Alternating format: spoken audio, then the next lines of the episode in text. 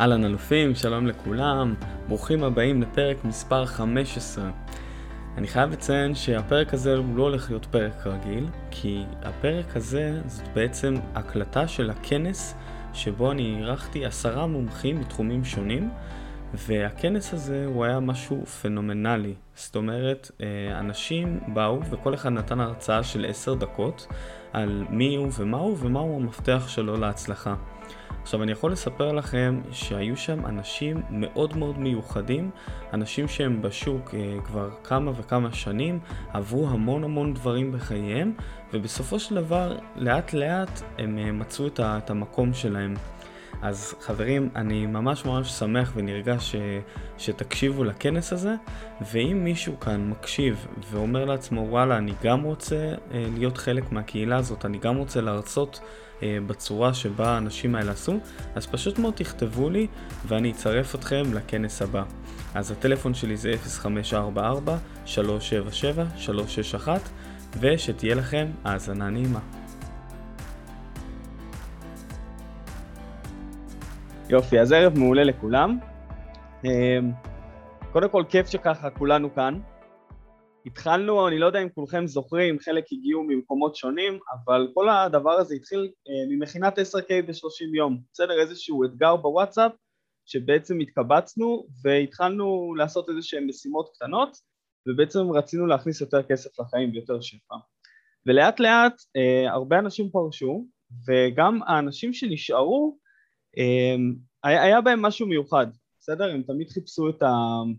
את האנשים האלו, החמישה אחוז האלו, רצו באמת אה, לבוא ולגדול ולגדול. אה, אז היום אנחנו בעצם הופכים לדבר, אה, אני אציג את עצמי, שמי תמר חיון, בסדר? מי שלא יודע, כתבתי ספר שנקרא mindset של אלופים, ועליו בעצם הולכת להיות ההרצאה שלי היום, שבעצם אנחנו רוצים לדבר על כל הסיפורים והתירוצים שמונעים מאיתנו מלקבל את ההחלטה שאנחנו רוצים.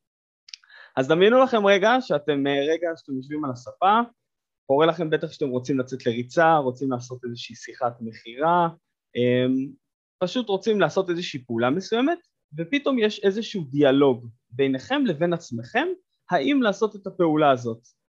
לצורך העניין אני אתן דוגמה, אני קם בחמש בבוקר, רוצה לצאת לריצה, ופתאום נופלת עליי העייפות ואני אומר, אולי אני אדחה את זה לערב.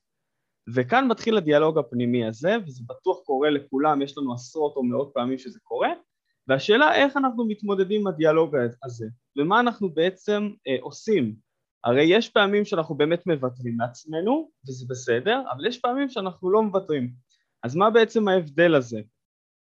ההבדל הזה בסופו של דבר הוא כשאנחנו נזכרים במטרה, אנחנו יודעים שאנחנו, לאן אנחנו נוסעים כל הזמן. אז אם אני יודע עכשיו שאני מתאמן למרתון, או שאני עכשיו רוצה להכניס איזשהו סכום מסוים של כסף, אני יודע שיש משהו שמניע אותי, ואז אני יכול להתקדם אל עבר המטרה. אז המפתח הראשון שלי מבחינתי בהרצאה הזאת להצלחה, משהו ששמתי לב שעובד לי ויכול לעבוד לכולם, זה פשוט מאוד למצוא איזשהו מומחה בתחום מסוים ולקחת אותו כדי שייקח אותי יד ביד לאן שאני רוצה.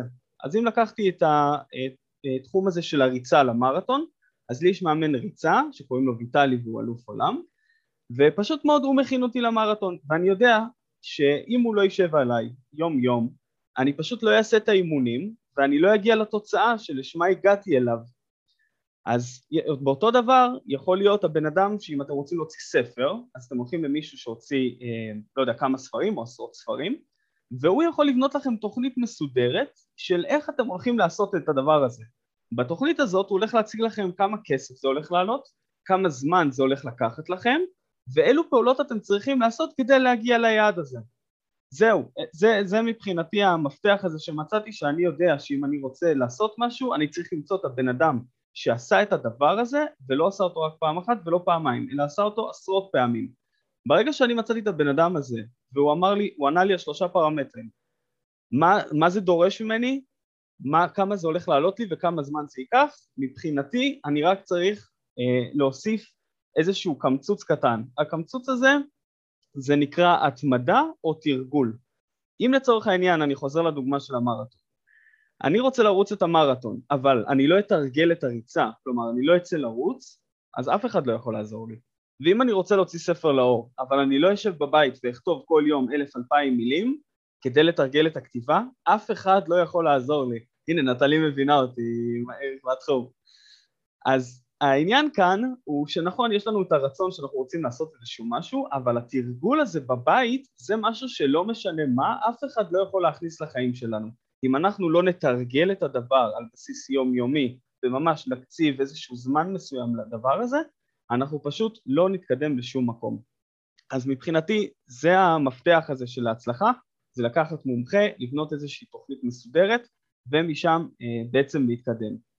אז הדבר השני שאני רוצה לדבר, לדבר עליו, אחרי שדיברנו בעצם על ה-mindset ועל התירוצים והסיפורים שאנחנו מספרים לעצמנו, הוא איך אנחנו יכולים לבנות את התוכנית הזאת, כלומר ממה היא מורכבת ואיך אנחנו מתקדמים אל עבר היעדים שלנו.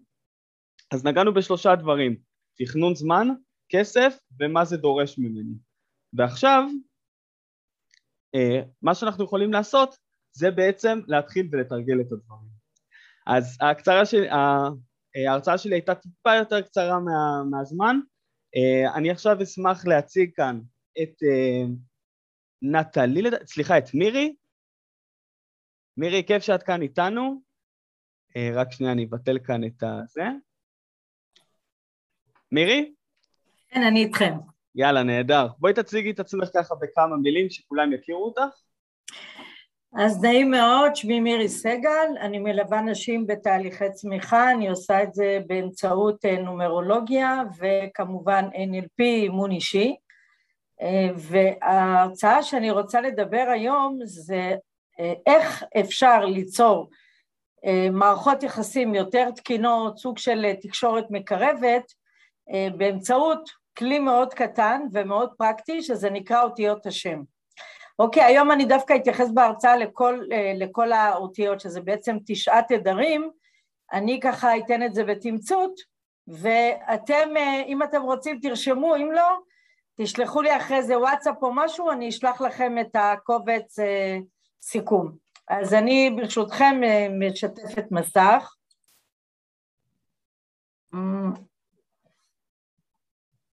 איפה זה?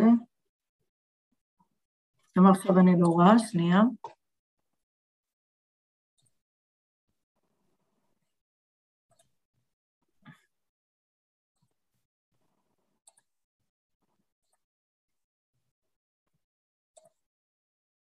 איך תמיד הדברים האלה קורים? זה משהו. רגע. הנה זאת המצגת שלי.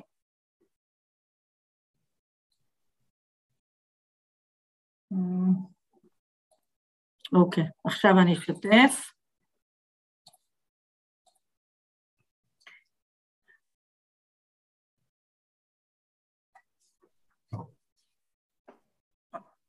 איפה אני? רוצה רגע להגדיל את המסך. סליחה. איפה זה ה-F5? לא יודעת. אני לא רוצה, רגע, אני אנסה מפה. לחיצות, כן. ביקשתי ממך אה, שתאשרי לי השתלטות, תאשרי לי ואני אעזור לך. אוקיי, כן. צריכה ללחוץ על בבקשה, הכל בסדר, בשליטה, בבקשה.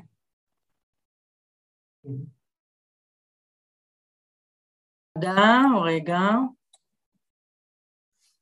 טוב, אז אה, מה שאני רוצה באמת לדבר זה בעצם על מה השם שלכם עוצר בתוכו, נראה לי שזה לא, הנה.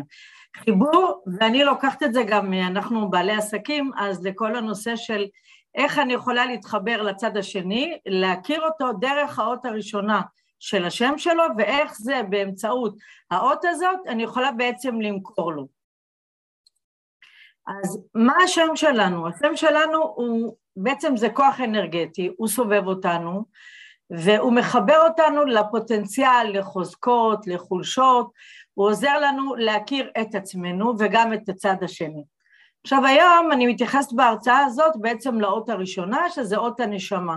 האות הראשונה, אני ככה רוצה להראות לכם, כאילו אנחנו אה, גוף אנרגטי וזה משהו שסובב אותנו, והאות הראשונה היא הכי קרובה אלינו באנרגיה, ולכן ההשפעה שלה היא הכי גדולה, היא גם נקראת אות הנשמה. עכשיו, כשבן אדם מודע לאותיות שיש לו, אז הוא גם מודע לחוזקות שיש לו. כאן בהרצאה נקרא לזה תדרים, אוקיי? למה תדר? כי תדר יש לו מנעד, אוקיי? זה משהו אוניברסלי, יש לו מנעד, זה יש לו גבוה, יש לו נמוך, כמו נגיד אה, התדר הגבוה זה רגשות חיוביים, והתדר הנמוך זה רגשות שליליים, כעס, תסכול, שנאה, והתדר הגבוה זה תדר של שמחה, אהבה, שפע. עכשיו, כשאני יודעת מי הצד השני, ואני יכולה להתחבר אליו, בעצם אני יכולה למכור לו. תכף תבינו איך. עכשיו, בנומרולוגיה לכל אות יש מספר, ואנחנו משתמשים בגימטריה מקוצרת.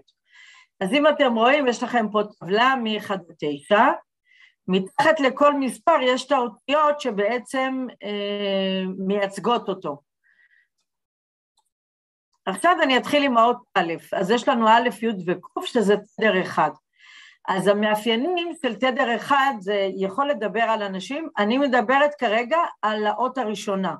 נכון שהתדר הזה, גם אם הוא יופיע במקום אחר בשם, הוא עדיין ישפיע, אבל ההשפעה המרבית היא לפי האות הראשונה. אז מה המאפיינים של התדר? זה ניהול, מנהיגות, הובלה, אה, מכווני מטרה, אוקיי, זה, אלה המובילים, אלה שתמיד עומדים אה, בשער, יש לנו איתמר, אוקיי? זה התדר אחד. אה, החשיבה שלהם קודם כל היא מהירה, היא סוליסטית, הם צריכים להחליט לבד, הם לא נותנים לאף אחד להחליט בשבילהם.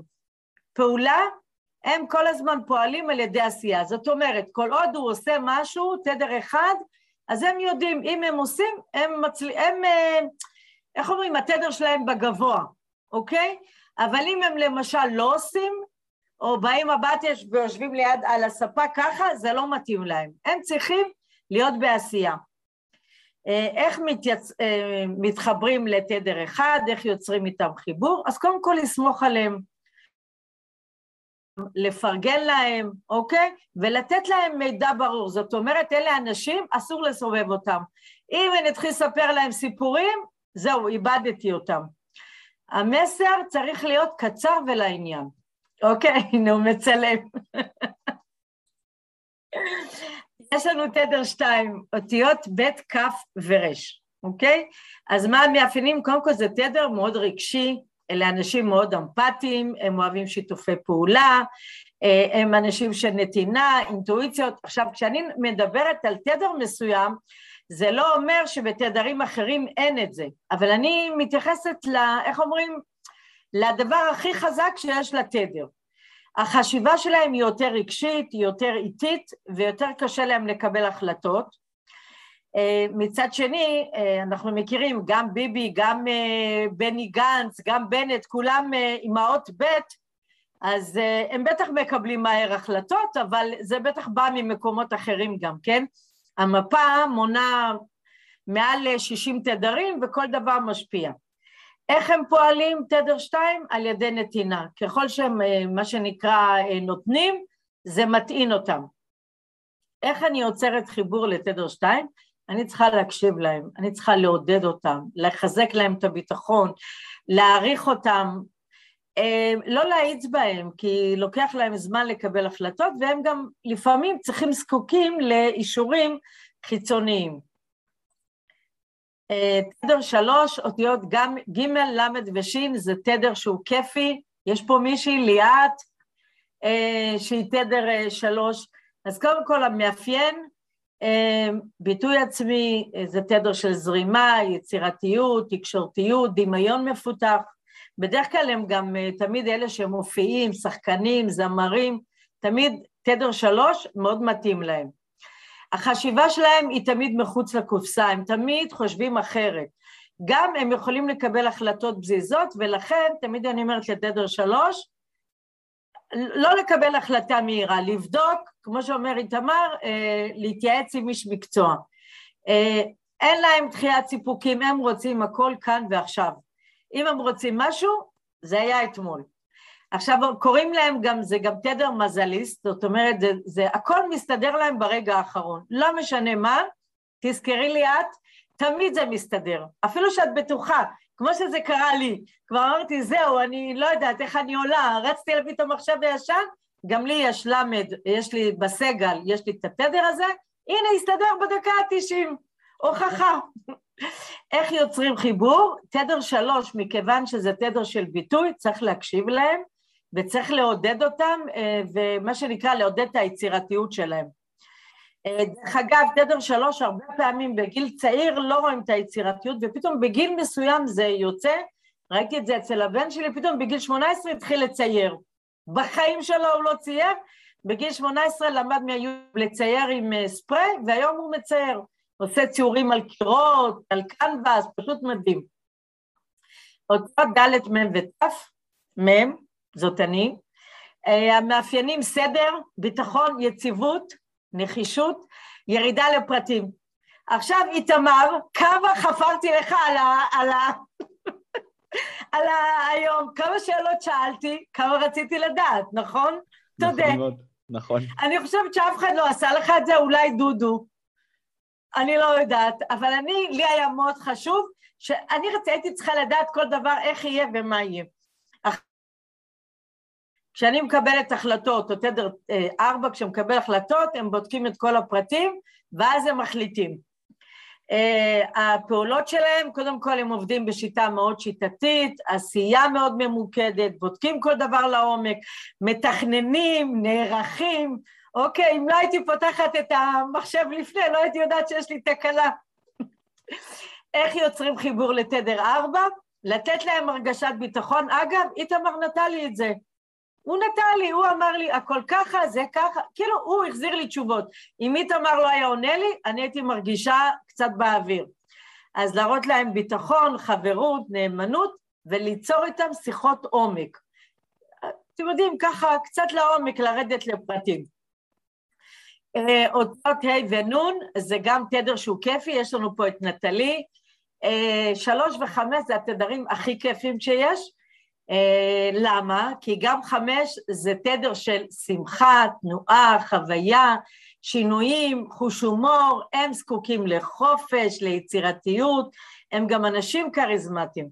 החשיבה שלהם כמו תדר שלוש, ראש פתוח, חשיבה מחוץ לקופסה, גם הם מקבלים החלטות מהר, ההמלצה שלי לבדוק, להתייעץ עם איש מקצוע, במיוחד אם זו החלטה של בוא נגיד להשקיע הרבה כסף על דבר מסוים, להתייעץ.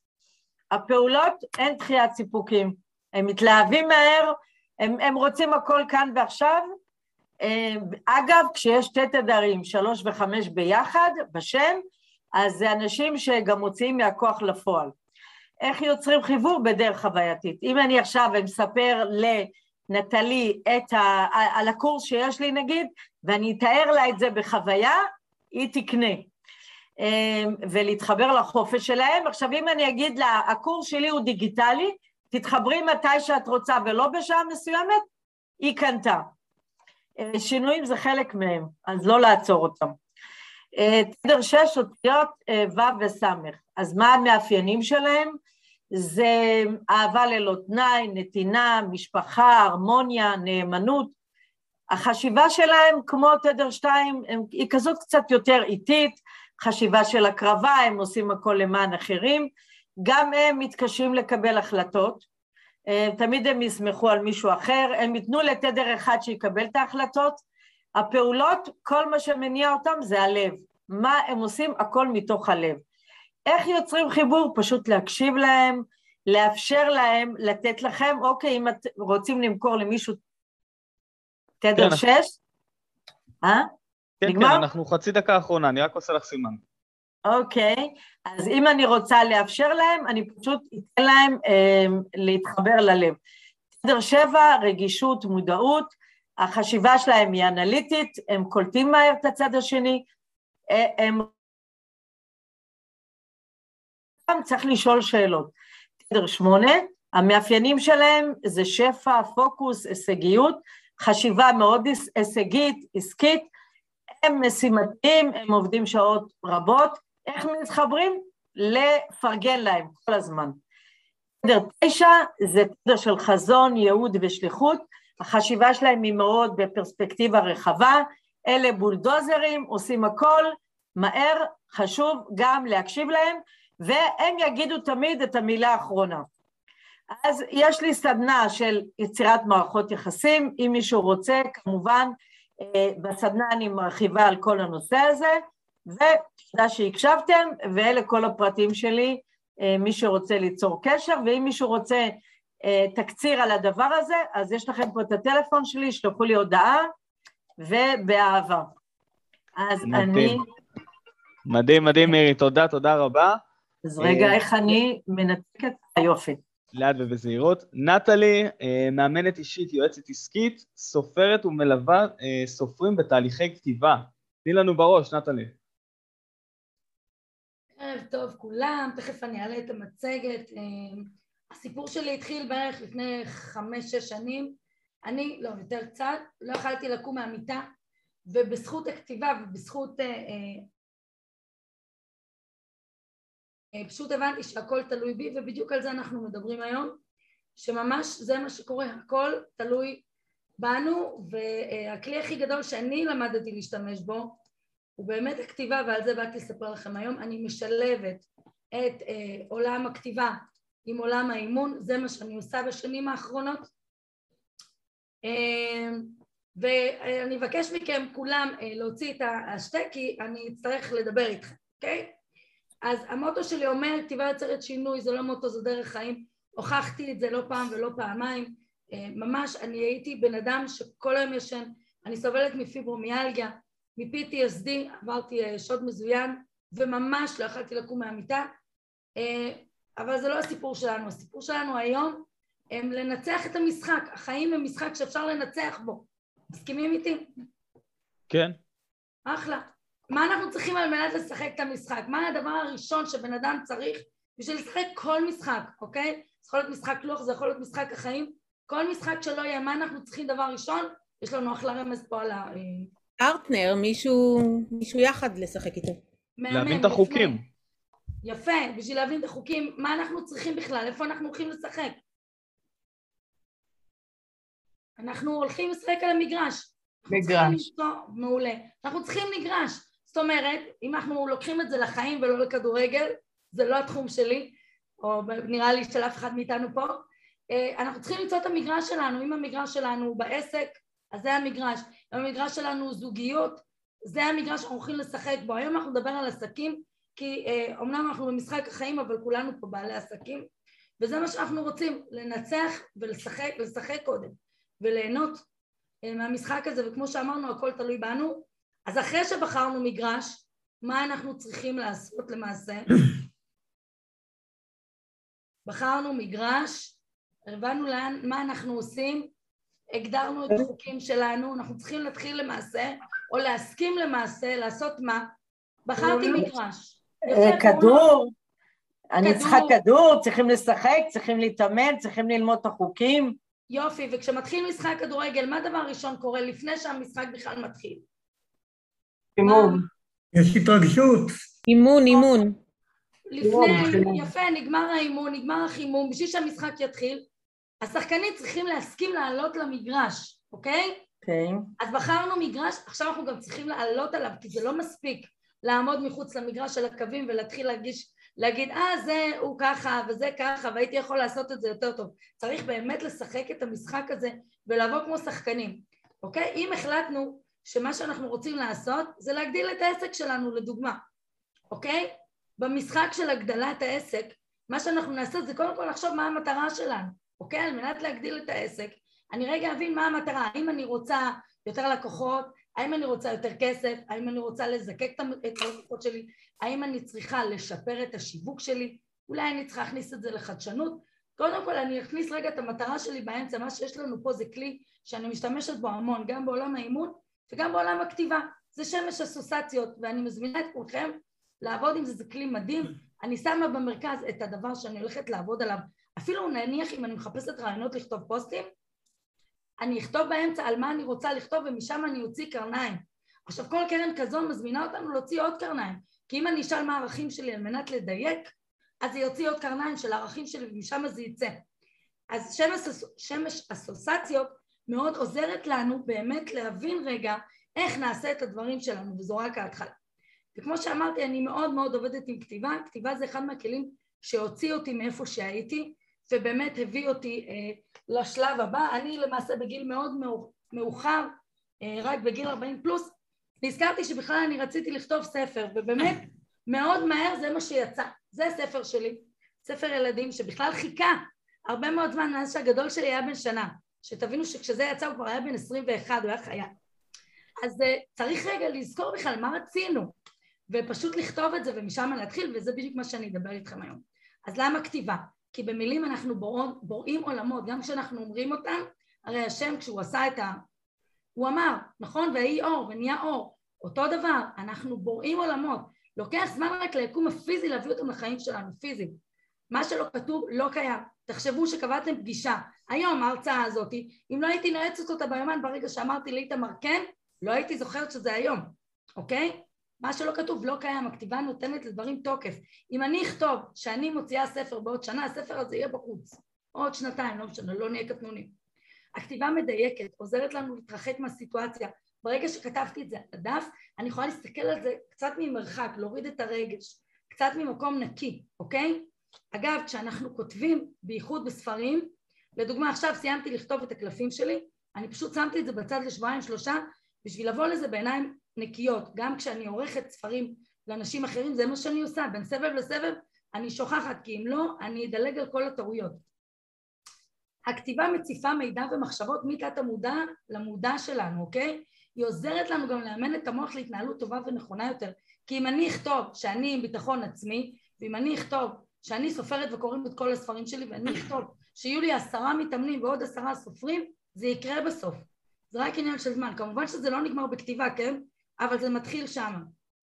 הכתיבה היא מהווה מנגנון לעיבוד, הטמעה, התפתחות ומעצבת שינויים.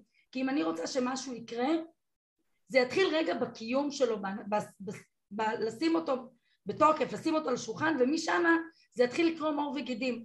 אנחנו גרנו באילת מאז שהייתי בת שמונה, בעלי נולד שם. ביום שהחלטנו שזהו עוברים, אני פשוט פתחתי פנקס באפריל, אחרי 16 שנה עם ארבעה ילדים קטנים, באוגוסט כבר היינו בחדרה, שתבינו, זה היה שינוי ענקי, והשארנו אחורה הורים, אחים, בלאגנים, אבל זה פשוט קרה כי פתחתי פנקס ושם התחלתי לפרט, למחרת כבר התחלתי לערוץ, אוקיי? כתיבה מאפשרת לנו לעשות הפגת מתחים, היא יוצרת פורקן רגשי והיא מעלה את האנרגיות, בימים שאני בבלוז, בימים שהתדר שלי הוא מאוד נמוך ולא טוב לי, אני הולכת לכתוב הוקרות תודה, פתאום אני נזכרת שוואלה הנה יש לי חדר עבודה איזה כיף לי. ושם זה רק מתחיל אוקיי? היא מאפשרת לנו באמת להשתיק את הרעש המנטלי כי אנחנו כל הזמן חושבים ומלכלכים את הראש שלנו ב"אני לא יכולה", ב"למה זה מגיע לי" וכולי וכולי אני מתחילה לכתוב שמה נוצרת הרפאיה מחשבתית, אוקיי? הכל תלוי בי אפשר לשנות גישה, אפשר להניע לפעולה, אפשר לשחרר מנגנון, מגננות ולהתיר את כל הפלונטרים הנפשיים האלה, אוקיי? אני יכולה להגיד לכם שכשיושבים בבוקר רגע עם ראש נקי ומתחילים לכתוב, שם היום מתחיל פי עשר יותר טוב. וכמובן, מה שהתכנסנו היום, לתת לכם מפתחות להצלחה, לפרק מטרות ולעשות איזושהי הבנה רוחבית, כי אם אני יושבת עם דף, עם כל המטרות שלי ועם כל המחשבות שעלו לי בעקבות המטרות האלה, שם אני אתחיל לפרק ולהבין מה אני בכלל רוצה וצריכה לעשות. כי בואו, אם אנחנו רוצים לכתוב ספר, זה מתחיל במשפט אחד, במילה ברעיון קטן שעלה לי בראש. ואם אני לא אכתוב את זה הוא יברח לי ושם זה מתחיל על הדף אז מה אמרנו? קודם אנחנו צריכים להגדיר מגרש, נכון?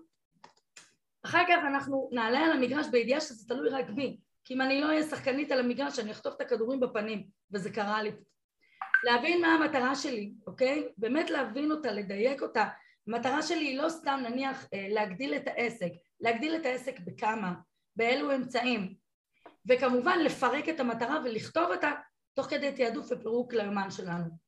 אה, אני מציעה לכם שיחה באבחון של שעה ללא עלות באמצעות כלי אבחון מהפכני דיגיטלי אה, מעולה שעוזר לדייק הדילמה נקודת השינוי שאתם רוצים לעשות. בכל תחום שתבחרו כמו שאמרתי אני מאמנת אישית ועסקית ומלווה אנשים וסופרים אה, להוצאת הספר שלהם ללא עלות שעה בחדרה פיזית פתח תקווה או בזום כמובן.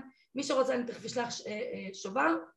ואם אנחנו רוצים לשנות העולם אנחנו צריכים לשנות את הדרך שבה הוא עובד באמת הכל תלוי בנו, אני כותבת את הסיפור שלי כמו שאני מדמיינת אותו נבחר לראות את חצי הכוס המלאה, נוקיר תודה על מה שיש נכתוב את הסיפור שלנו שוב ושוב בצורה הטובה ביותר נחשוב מחוץ לקופסה ונעשה דברים מטיבים עם עצמנו שישפיעו על הזולת ונלמד כל יום משהו חדש. תודה רבה על הכל. הייתי נטלי הירש, מאמנת, יש לי את זה מעולה. מאמנת ענקית. אה, אנשים וסופרים, מצמיחה אנשים, מזמינה אתכם באהבה, אני תכף שמה לכם כן, טלפון שימי לנו את הקישור שיחה. למטה, אה, נטלי, את הטלפון וקישור והכל. כן, אה, תודה רבה. כתיבה זה אחד תסתכלי מה אני. מחזיקה, יא אלופת עולם. 365 ימים, כל יום. מדהים, מדהים. מתן שקד, יא תותח אחד. מנטור אה, תודעתי, אני חייב להגיד לכם שמתן יש לו תובנות אדירות, ויאללה מתן, תן לנו את זה. אהלן, שלום לכולם, נעים מאוד. Uh, אני הצטרפתי אליכם ממש לא מזמן, טיפה מאוחר, אבל uh, חייב להגיד שראיתי דברים באמת מדהימים. תודה רבה על כל התוכן, הידע. Uh, בעיקרון נספר קודם טיפה כזה על עצמי. בעיקרון אני בטיפה יותר מבחמש שנים האחרונות, אני מתעסק המון בחקר התודעה, בנפש, ממש ללמוד על איך אנחנו מתקיימים פה, ומה באמת חשוב לנו, מה באמת אנחנו רוצים, מה, מה, למה אנחנו פה. כולנו פה, אני מאמין, כדי להגשים את עצמנו, אנחנו פה עכשיו בסביבה שכולם בהתפתחות, כולם אה, רוצים לטרוף את העולם, לעשות את זה. אבל לפעמים אנחנו חווים כל מיני עליות, ירידות, אנחנו חווים שאנחנו פתאום תקועים, ולדעתי, מה ש- איך שאני תופס את המציאות, אני יודע שהדבר הכי הכי הכי חשוב זה להיות עם תודעה נכונה. לדעת מה אני עושה, להיות מסופק מהתהליך, מהדרך, ולדעת שאני כרגע נמצא עכשיו איפה שאני רוצה להיות. לא לתלות איזה יעד בקצה ולהגיד, אה, שאני אגיע לשם עוד עשר שנים, עוד עשרים שנה, וכל פעם לה- להציב יעד חדש ולרדוף. זה טוב להציב מטרות, זה טוב לשאוף קדימה ולהתפתח, אבל כרגע, השנייה הזאת, ההווה, זה מה שיקבע כמה רחוק נגיע וכמה נהנה מהדרך. ולזה קוראים ההוויה שלנו, התודעה שלנו, מה אנחנו חווים פה, מה אני מרגיש, איך אני רואה את עצמי ואיך אני תופס את המציאות. אוקיי? אז uh, בעיקרון, הדבר הכי הכי חשוב שאנחנו הולכים לדבר עליו היום, זה הנושא של התודעה, תודעת השפע, אוקיי? אני אשתף פה מסך שנייה.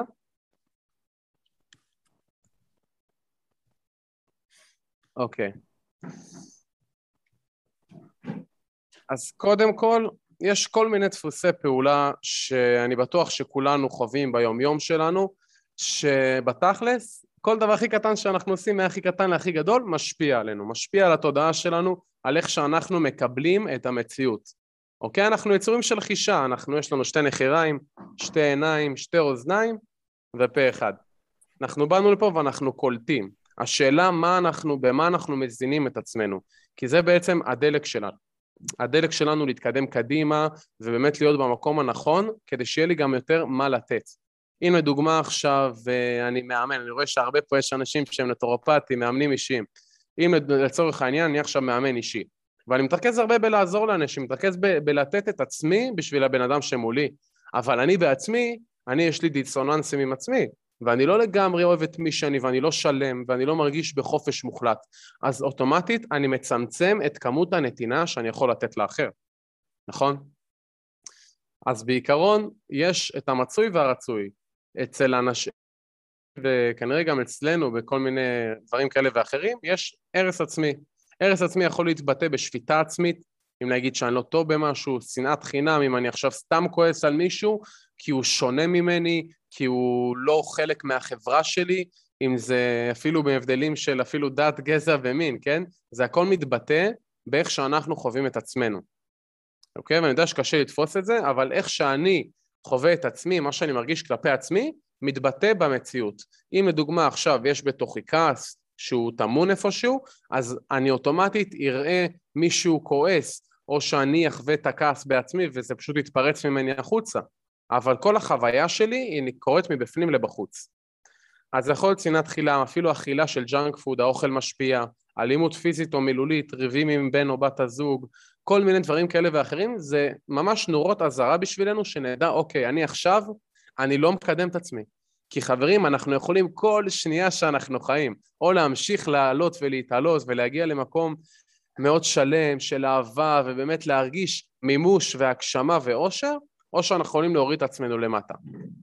המציאות היא שתמיד אנחנו בעלייה וירידה, אבל אנחנו רוצים לוודא שהעליות שלנו גבוהות יותר מהירידות. ככה שכמו שאנחנו בגרף של ה... כמו של כל המטבעות הדיגיטליים בשנה האחרונה, שאנחנו תמיד בגרף של עלייה, למרות כל הירידות אנחנו בעלייה.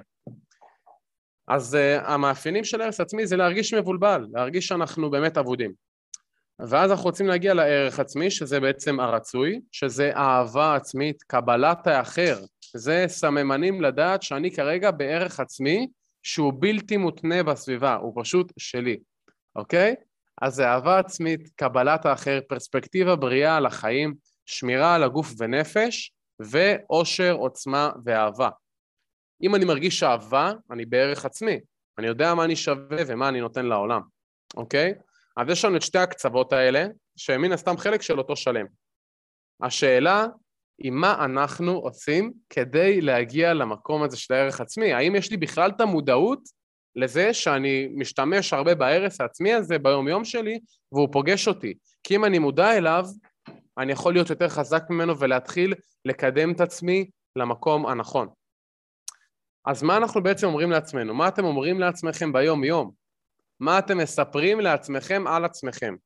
האם אתם אומרים, אוקיי, היום לא היית כזה טוב, היום הלקוח הזה ביטל לי, מה זה אומר עליי? האם אני מאכיל את עצמי בדברים טובים שמרימים אותי, או בחרטות?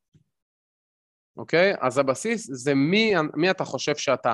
באמת לדעת מהם היתרונות והחסרונות, אוקיי? מהו הניסיון החיים שלך וכל מה שאתה עושה היום, ומהם ההצלחות אשר השגת בחיים, גם אם הן קטנות, אוקיי?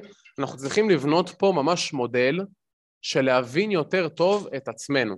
כי אם אני יודע בעצם מה החסרונות והיתרונות שלי, אני יודע מהם המעלות שלי שבהם אני צריך ורוצה להתרכז, ומהם החסרונות שאני יודע שאני יכול ורוצה לשפר. זאת אומרת שאני יודע על מה אני עובד ואני אהנה לעבוד על יתרונות. אתם מבינים? זה כל הנושא בעצם של תודעת שפע גם. הנושא העיקרי שלנו זה באמת לדעת למה אנחנו נותנים את הפוקוס שלנו, אוקיי? התודעה זה דבר מאוד רחב. למעשה, התודעה, אני יכול להגיד לכם שזה אפילו דבר מאוד קולקטיב. אנחנו חווים תודעה משותפת שכרגע גם מאפשרת לי לפנות אליכם ולדבר אליכם בשפה שאתם מבינים את המילים שיוצאות לי מהפה. אנחנו חווים סוג של תקשורת פה. אז יש את התודעה ויש את המודעות. שכרגע, שכול, בזמן שכולכם מקשיבים לי עכשיו, המודעות שלכם נמצאת אצלי, אוקיי? והמודעות שלנו יכולה להיות רק במקום אחד בכל פעם. היא לא יכולה להיות בשתי, מודע... בשתי מקומות. אם אני עכשיו מפנטז על החופשה שלי, אז המודעות שלי נמצאת בחופשה. אם המודעות שלי נמצאת עכשיו פה, כאן ועכשיו, אז אני כאן ועכשיו. אז אם אנחנו ניקח את המודעות הזאת, ובצורה מודעת ננסה כמה שיותר למקד אותה ביש, בכל מה שיש לי. השנייה הזאת, לא, לא מחר ולא בעוד יומיים, השנייה הזאת, מה שיש לי כאן ועכשיו, אני נכנס לתודעה של יש. תודעה של יש במקום תודעה של אין, של חוסר. עכשיו, מה, מה זה נותן לי בעצם? אם אני נכנס למקום שאני יודע מה יש לי ואני מתרכז במה שיש לי, אוטומטית אני נכנס למקום של, אוקיי, וואו, אני, אני עשיר. כי, כי מה זה בעצם עושר, עושר בעין? זה, זה להיות באמת במצב שכל מה שאתה רוצה כביכול, יש לך אותו. זה להיות באמת רווי, רווי, להיות מלא במשהו. אז אם אני מתמקד עכשיו, אני אומר, אוקיי, יש לי שתי ידיים, יש לי עיניים, ממש מתחיל מהכי בסיסי. יש לי עץ בחוץ שנותן לי אוויר לנשום, יש לי ים, שהוא מבחינתי כמו החצר האחורית שלי, יש לי אה, יכולת לתת לאנשים, ואני ביום יום שלי, כולכם, כל אחד מכם, נותן את המתנה שלו, נותן את המנגינה שלו לעולם ונותן את המתנה. יש לי את היכולת לעשות את זה, ויש לנו כל כך, כל כך הרבה מתנות, כל כך הרבה מתנות שאנחנו כל יום פותחים ונותנים לעולם, אוקיי? ואני יודע שזאת, שזה המקרה, כי גם עברתי, ראיתי אחד אחד מכם ואתם, אה, ברוך השם, אנשים מדהימים, אני בטוח שכל אחד פה נותן את הנשמה שלו. ואם אנחנו מתמקדים בנתינה הזאת, ביום-יום שלנו, במיוחד בבוקר ובערב, שאנחנו ככה קמים והמוח עדיין נמצא בתדר שמחובר לתת המודע, אנחנו אוטומטית יוצרים מציאות שהיא הרבה יותר עוצמתית. ומבחינתי אנחנו, אנחנו כרגע, כמה זמן זה אומר? זה אומר שאנחנו ממש לקראת סיום, סליחה. מעולה, סבבה. לא, אין שום בעיה. אז אם אנחנו כרגע, עכשיו, מתמקדים בעוצמה שלנו, אני פה כאן לדבר איתכם לא על, על אנשים ועל אנשים אחרים ועל... אתם תתמקדו כמה שיותר בתודעה שלכם, תעשו אפילו רשימה, תרשמו על דף. אני מאוד מסכים עם ההרצאה שעכשיו הייתה על הספרים, אם לא כותבים משהו, לא נכנס לתת המודע, אוקיי? זאת עובדה מדעית חותכת. תעשו רשימה של כל מה שיש לכם בחיים. אם אנחנו נתמקד ביש, אנחנו אוטומטית מפנים את תשומת הלב למה שיש לנו בחיים, ומה שאין, יורד. ככה המוח עובד. מה שאנחנו מתמקדים בו, הוא יוצר יותר קשרים נוירונים במוח, ומה שלא, אז פשוט לא, אוקיי? וזה, ככה אין לנו הרבה זמן, הייתי יכול עכשיו לדבר איתכם כל הלילה, אני אגיד לכם את האמת, אבל בגלל שהזמן קצר, אה, בעיקרון מה שאני עושה בחיים, אני גם מלווה תהליכים אישיים לאנשים, אם זה לשבור כל מיני חסמים מנטליים, או להתפתח רוחנית, להגיע למקום שבאמת לחוות גן עדן ביום-יום שלנו, והקמתי גם עמותה שקוראים לה We One, באנגלית, אתם יכולים לרשום אפילו מחובר, יהיה לכם תוצאה ראשונה בגוגל, We One, שזה בעצם כולנו אחד, שהמטרה שלה היא להנגיש כמה שיותר כלים, אוקיי? כמה שיותר כלים שיכולים לעזור לכל בן אדם לפתח חוסן מנטלי, להתחבר ללב שלו, לנשמה, כי אם אנחנו לא מחוברים ללב, אז אין כלום. יפה. אוקיי? ואני מסיים. שים, שים לנו קישור למטה לכל הדברים האלו, ואני בטוח שאנחנו ככה עוד נמשיך ביחד. מה זה הספר היפה הזה? יאללה, סגור. אז זה ספר שבדיוק הוצאתי לאור. איזה מלך. אה, קוראים פה, כתוב פה כולנו אחד, אני רואה את זה מחורבש במצלמה, לא, מדהים. אבל פה שמתי המון המון המון כלים פרקטיים, ממש ספר עם המון כלים, שמי שירצה יכול לפנות אליי, אני אשים גם את המספר טלפון, שמתי פה באמת המון פנינים, את כל מה שיש לי. אז תודה תודה, רבה רבה תודה. לכם. תודה, תודה רבה, מתן. באמת מלא תובנות, אחי. אמ, טוב, רבה. אני גאה להזמין את אה, אחי הגדול, תומר חיון. שימו לב, אנחנו אולי הרבה לפעמים מדברים על כסף ועל דברים ופה ושם, אבל תומר דווקא אה, הוא תותח בכל מה שקשור לאימון של הגוף וכל התזונה שלנו, הוא מתעסק ברפלקסולוגיה, בעיסוי רפואי, הוא נטורופט במקצועו, אז אה, יאללה, תומר. אתה המיקרופון? כן. יאללה, טוב. אז אה, רק שנייה. שנייה, שנייה. אוקיי, אז על השיעור שלי קוראים, איך, איך קראנו לו? ראש בריאותי חדש, נכון? כן. אני רוצה לקשר את זה לראש השנה, כי אנחנו אומרים שראש השנה זה ראש השונה. להיכנס לשנה חדשה עם ראש שונה, מחשבה חדשה. זה קשור לכל כל מה שדיברנו, שאנחנו מייצרים את המציאות דרך המחשבה, הכל מתחיל בראש, זה הדבר הראשון. אחרי זה יום כיפור זה כנגד הדיבורים, וסוכות זה מעשים. העניין הוא שזה השורש. המחשבה זה השורש, ואיך זה קשור לבריאות שלנו? שאנחנו צריכים לשנות את החשיבה שלנו לגבי מה שאנחנו יודעים על הבריאות. מה, מה עד היום חינכו אותנו לגבי בריאות? שזה מגיע מבחוץ. בוא תיקח את הצמח הזה, אה, תיקח תרופה לכאבי ראש, אה, תיקח את התוסף הזה, והכל יהיה בסדר. אנחנו כל הזמן מחפשים את, ה- את הפתרונות מבחוץ. ו- ו- וזה השינוי בשורש שאנחנו רוצים להבין, והשינוי תפיסה, שזה הכל מבפנים, הכל קשור בסביבה הפנימית שלנו שאנחנו צריכים לייצר אותה. הרבה, יש הרבה היום שלוקחים את העניין של הגנטיקה כסוג של, אוקיי, אז יש לי גנטיקה וזה מי שאני, אבל אנחנו רואים במדע גם שיש את העניין של האפי-גנטיקה, שהגן, שהוא זה שמשפיע על גנטיקה אם להתפתח או לא. ואנחנו רוצים לתת את הסביבה האולטימטיבית ביותר כדי ל- לבריאות מיטבית. ולפי הנטורופתיה יש ארבעה מרכיבים שאנחנו נרצה לחזק, זאת אומרת ארבעה יסודות בריאות שהם קשורים לסביבה הפנימית שלנו, שעליהם מסתכלים כדי בעצם אה, למצה או לעשות את הפוטנציאל הבריאות הכי, ש, הכי שאפשר, שזה, וזה נוגע לגבי אה, הזנה, הזנה, פינוי, תנועה וחיוניות. עכשיו לפני זה, לפני שאני אגע במרכיבים האלה, הריפוי הוא משהו שקורה באופן טבעי, זה משהו שהוא תמוה בנו ו... והוא נוצר כל הזמן מהבריאה. זאת אומרת, אם מישהו ישבור חס וחלילה אה, את העצם, מי שיעשה את זה זה הגוף ירפא אותו, הטבע. זה, זאת אומרת, יש פה חוקיות בתוך העולם שלנו שאנחנו לא יכולים להתכחש לה. כמו שיש כוח משיכה, יש, יש חוקיות בתוך הטבע שחלק מזה זה שהגוף מרפא את עצמו. הוא, הוא מרפא את הפצעים, את השברים, אה, הוא מפתח דלקתיות, הוא, הוא מעלה את החום, ואנחנו צריכים רק לדעת איך להתנהל איתו נכון, זאת אומרת לתמוך בו בבריאות, ולא להתנגד לו ולשתק את המנגנונים שהוא זה שמייצר. אם חס וחלילה אם משהו, באדם יש דלקת, אז אני ארצה למשל להוריד את המזונות שמעודדים דלקתיות ו... ו... ולתת לה לעשות את העבודה. מה שדיברתי עם הסביבה, אני אתן כמה דוגמאות כדי להמחיש את זה יותר טוב. אה, אם ניקח חשמל, חשמל, למשל, יש כוח בבריאה שהוא חשמל, ואנחנו צריכים לתת לו כלים, כלי. האור לא יכול להתממש פה בעולם שאין לו כלי. אז, אז אה, יש לנו חשמל, ואנחנו נצטרך לתת לו להכין לו חוטים, וכבלים, ונורות, ניתן לו את התנאים ואת הכלים כדי שיוכל להתממש.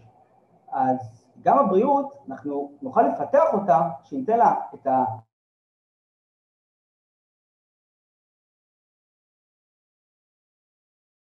ויכולים, כל דבר שאנחנו בעצם בסינרגיה אחד עם הטבע, ניתן לו את ההאזנה הטובה ביותר שממנו אתה בנוי, וניתן לו את התנועה שהוא צריך ואת הפינוי של רעלים ואת החיוניות, מספיק אנרגיה, אז אה, נוכל אה, לתת לו ביטוי, כי הוא קיים, זה לא משהו חדש, אנחנו רק מגלים אותו, נותנים לו את האפשרות להיות... אה, זה. כמו עוד דוגמה, למשל, כמו עץ, שאנחנו ניתן לו מים ואדמה, הוא יצמח לבד, אנחנו רק נותנים לו את הכלים, את הסביבה. הוא עושה את זה בעצמו. וברגע שאנחנו מכניסים למשל זבל או מחשבות לא טובות, דברים כאלה, אנחנו אה, יוצרים חסמים, מעכבים את הגוף לעשות את, ה, אה, את המימוש שלו, ש, שזה באופן אה, טבעי להיות שמח, צומים וכל השאר כבר אה, יעלה. אז, אה, מה, אז ארבעה דברים שאנחנו מתעסקים בהם זה הזנה, שזה מבחינה פיזית, זה תזונה נכונה, אוקיי, שהיא קרובה לטבע, אה, אם זה למשל חומצות שומן שהן לא יהיו מעובשות, כי התאים שלנו, אה, כל הקרום של התא, או הורמונים, הורמוני סטרס, הורמוני מין, המוח שלנו בנוי משומן, אז אנחנו נמצא את החומצות שומן למשל שיהיו בצורה לא הרוסה, כמו שומן קנולה, יותר מדי אומגה 6 שמעלה דלקתיות, אוקיי, שמנים שלא מעופשים, כי זה ככה גוף בנוי. או למשל פחמימות, שהן לא יהיו אה, מזוקקות.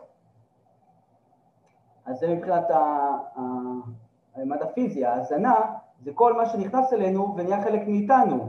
אז הזנה זה גם שמש שמשפיע עלינו, נכנס אלינו, הזנה זה גם, תנו לי אתם דוגמאות, מה, בשבילכם מה זה הזנה?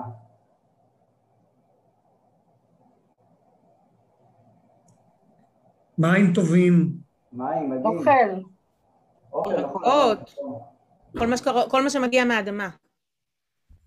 ירק.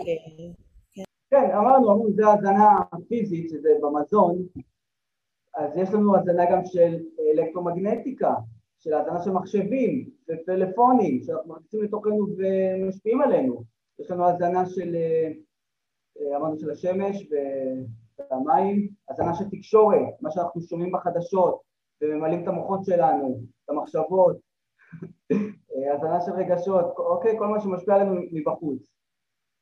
ולכן נכנס הדבר השני שקשור, זה הפינוי, שאנחנו רוצים לפנות את כל הזבל הזה שאנחנו מכניסים לתוכנו.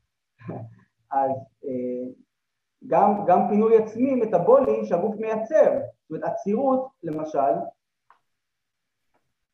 אז אה, זה, משהו, זה פסולת שהגוף מייצר, ואנחנו רוצים להוציא אותה, כי אם לא, זה אותו פסולת שהגוף מייצר תספק בפנים, אה, לאיברים, למוח, יוצר כאבי ראש, אה, אי נוחות, וכל שאר הפסולת שאנחנו מקבלים גם מהסביבה, מתכות כבדות ומחשבות ורגשות. אוקיי, זהו איתמר? כן, כל הכבוד, מדהים. אש עליך. יפה. טוב, אני חייב להגיד לכם שאני אישית, אני אני לומד המון ואני גם מקבל המון אה, קפסולות כאלו של שתייה לניקוי הגוף, ואני מתמכר לזה. אז אה, הבאה בתור, גלים שם טוב, גלים אה, מומחית למיתוג עסקי ואלופת עולם. אז אה, גלים, בבקשה.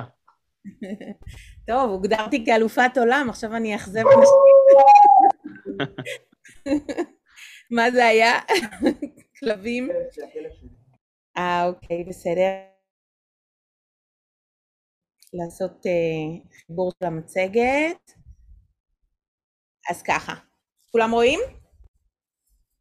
ושומעים אותי? הכל טוב. אז יופי, אז ברנדין זה בעצם מיתוג, והיום אני הולכת לדבר על uh, מיתוג שמכניס כסף.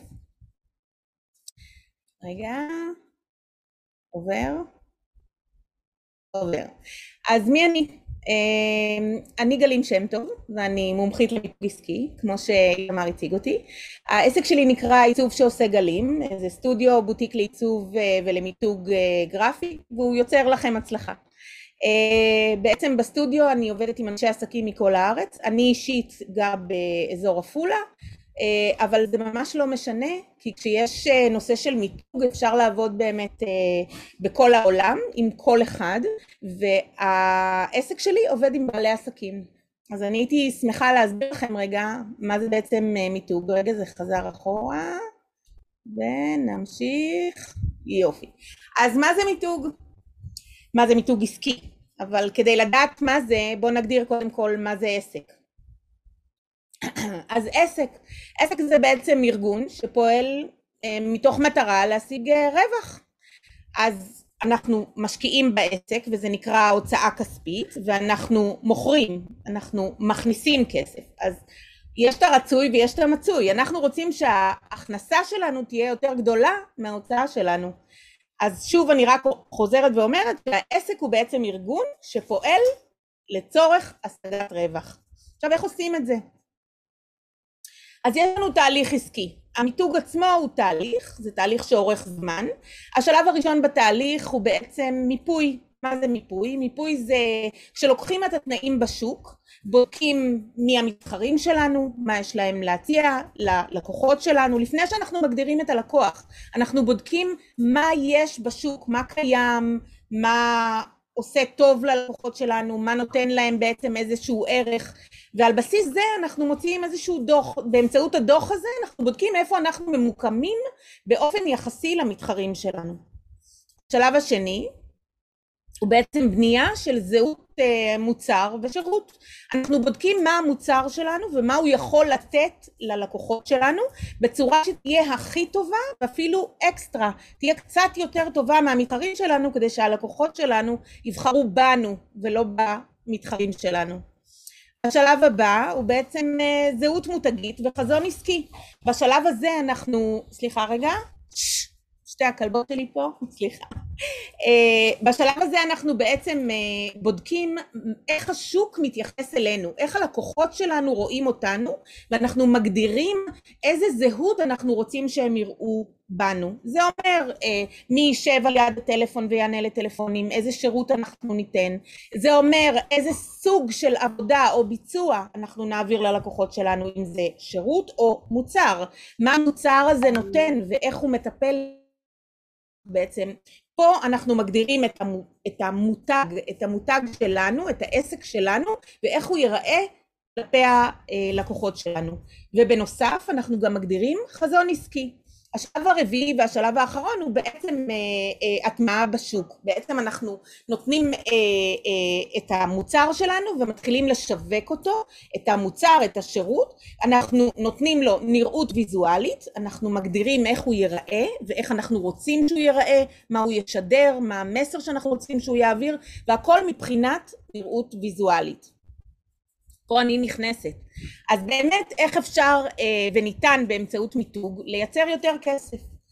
אז מה שבעצם עסקים עושים זה הם יוצרים מיקוד עסקי, הם מגדירים את המטרות והיעדים שלהם. מטרה זה בעצם הדבר הגדול הזה שאנחנו רוצים להגיע אליו. היעדים צריכים להיות מדידים, זה כסף, כמה אנחנו רוצים להכניס באופן יחסי לכמה אנחנו מוציאים. זה מאוד מאוד חשוב לעשות הגדרה גם של המטרות וגם של היעדים. אנחנו בנוסף עושים מסרים מדויקים, אנחנו רוצים להבין מה אנחנו רוצים להעביר לקהל היעד שלנו. אנחנו מגדירים קהל יעד, אנחנו בודקים מי זה הקהל הזה ומה הוא צריך ועד כמה בדיוק הוא צריך. אה, אני מניחה שכל עסק וכל אחד מכם בעצם מגדיר פרסונות, אנשים שהוא יודע שהם הקהל האידיאלי שלו. וזה בעצם קהל היעד האידיאלי שלנו למוצר שלנו. אנחנו נותנים באמצעות uh, הקהל הזה, באמצעות ההגדרה הזאת והגדרת המסר, אנחנו נותנים תשובה מדויקת פלוס אקסטרה באמצעות המוצר או השירות לכאב שהלקוח שלנו הביע. ואנחנו בשלב האחרון חושפים באמצעות כלים שהם אונליין ואופליין, הנראות הוויזואלית שדיברנו עליה קודם. אז מה השלב הבא בעצם? בעסק קיימים מחלקות שונות שמצריכות אה, אה, בעצם התמודדות, מצריכות את היחס שלנו כמנהלים ולכן חשוב להתייחס גם למחלקות האלה. יש לנו פיתוח, שיווק, מכירות, שירות, ייצור, גבייה, כספים, ניהול, הכל אנחנו עושים. כמובן שכשיש לנו עוד אנשים ואנשי צוות שעובדים איתנו, אנחנו מאצילים סמכויות, וזה הכי נכון לעשות. כי קשה מאוד ל-one man show לעשות את הכל בבת אחת. בשלב של המיתוג, כשעובדים על המיתוג עצמו, על הנראות הוויזואלית, על המיפוי, על הקהל היעד, אנחנו גם מתייחסים לסדר ולארגון של המחלקות השונות ומסנכרנים ביניהם.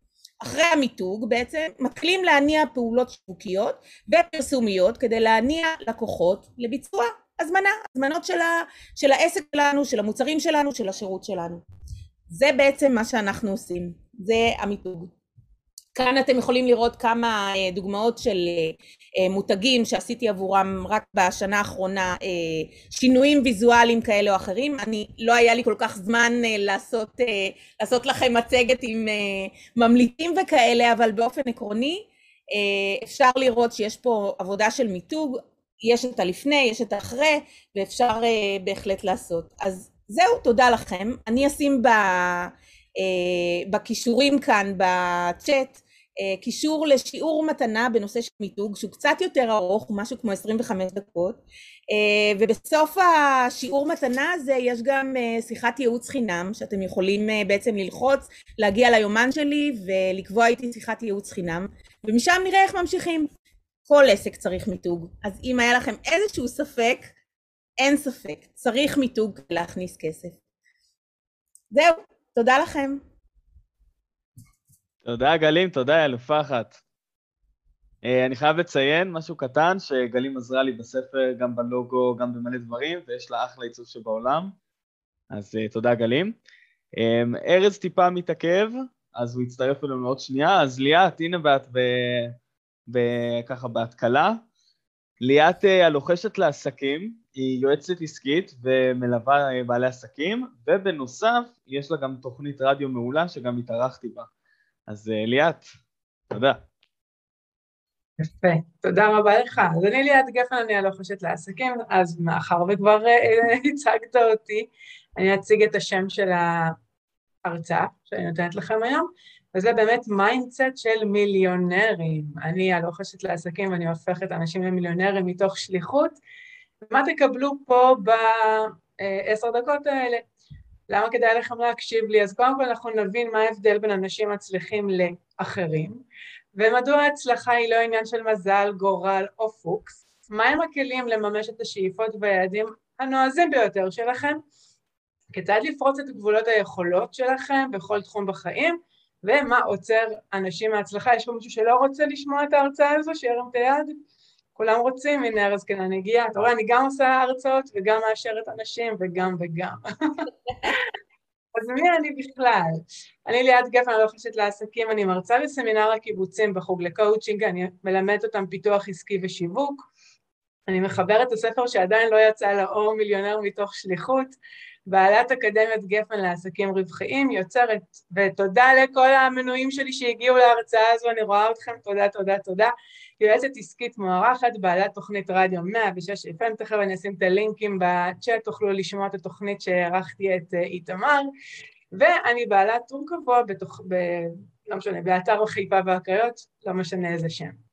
אז תכתבו לי בבקשה בתגובות, אה, מה לדעתכם ההבדל בין אנשים בעלי הישגים גבוהים ותוצאות. תכתבו לי בתגובות, אני אסתכל ואני רוצה לראות מה אתם חושבים. בואו נראה, בואו נראה.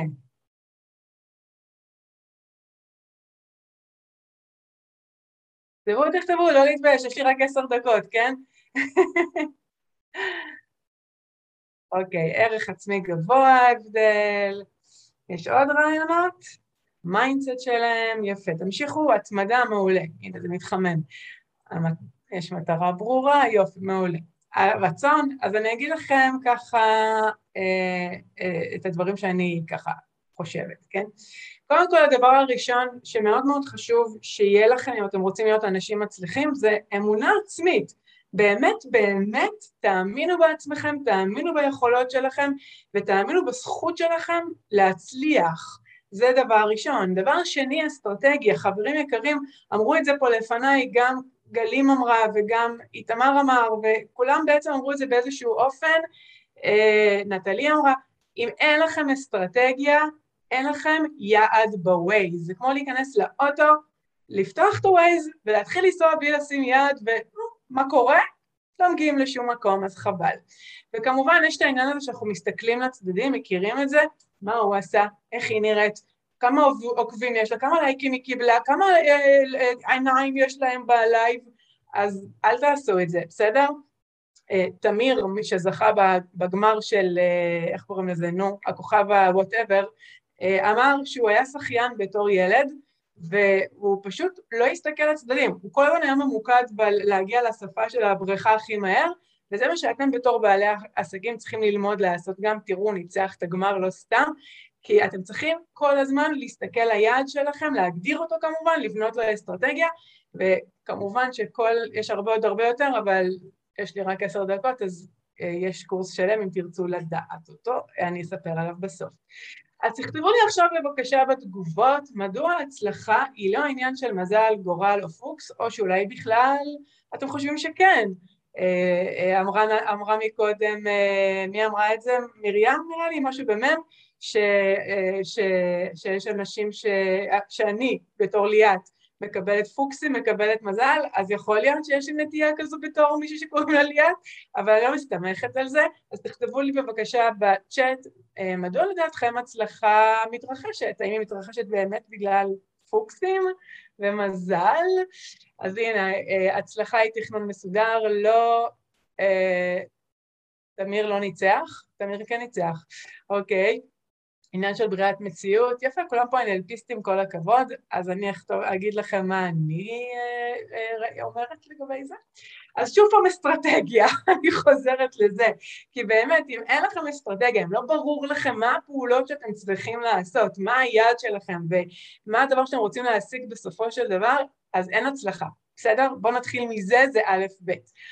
ואז אתם צריכים באמת להבין מי אתם, מי אתם, ומקודם אמרת, מישהו אמר את זה, נגע בזה, כן, זה כן חשוב להבין מאיזה תחום אתה מגיע, כן, זה כן חשוב לדעת אה, מי אתה ו- ומה המסר שלך לעולם, ו- וברגע שאתה מבין מי אתה, הרבה יותר קל לך לשדר את זה החוצה ולהצליח, זה, זה ככה מצליחים.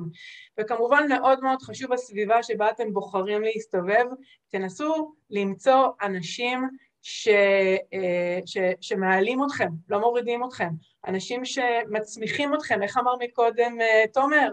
תכניסו אוכל שמזין אתכם, אז גם תסתובבו עם אנשים שמזינים אתכם קוגנטיבית, נפשית, אנרגטית, זה כל כך כל כך חשוב. אם יש מישהו בסביבה שלכם שהוא רעיל, תיפרדו יפה. באמת אני אומרת, ושוב אני אומרת, יש עוד דברים כאלה בקורס, אבל זה לא יהיה עכשיו.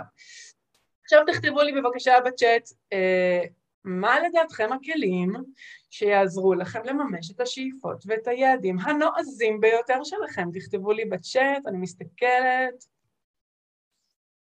הכלים הם אסטרטגיה, יפה, איתמר, קלטת. התמדה, מטרה מול העיניים, נחישות, אני רואה שאתם מקשיבים לי, כל הכבוד, לא ישנתם בהרצאה שלי, זה נחמד.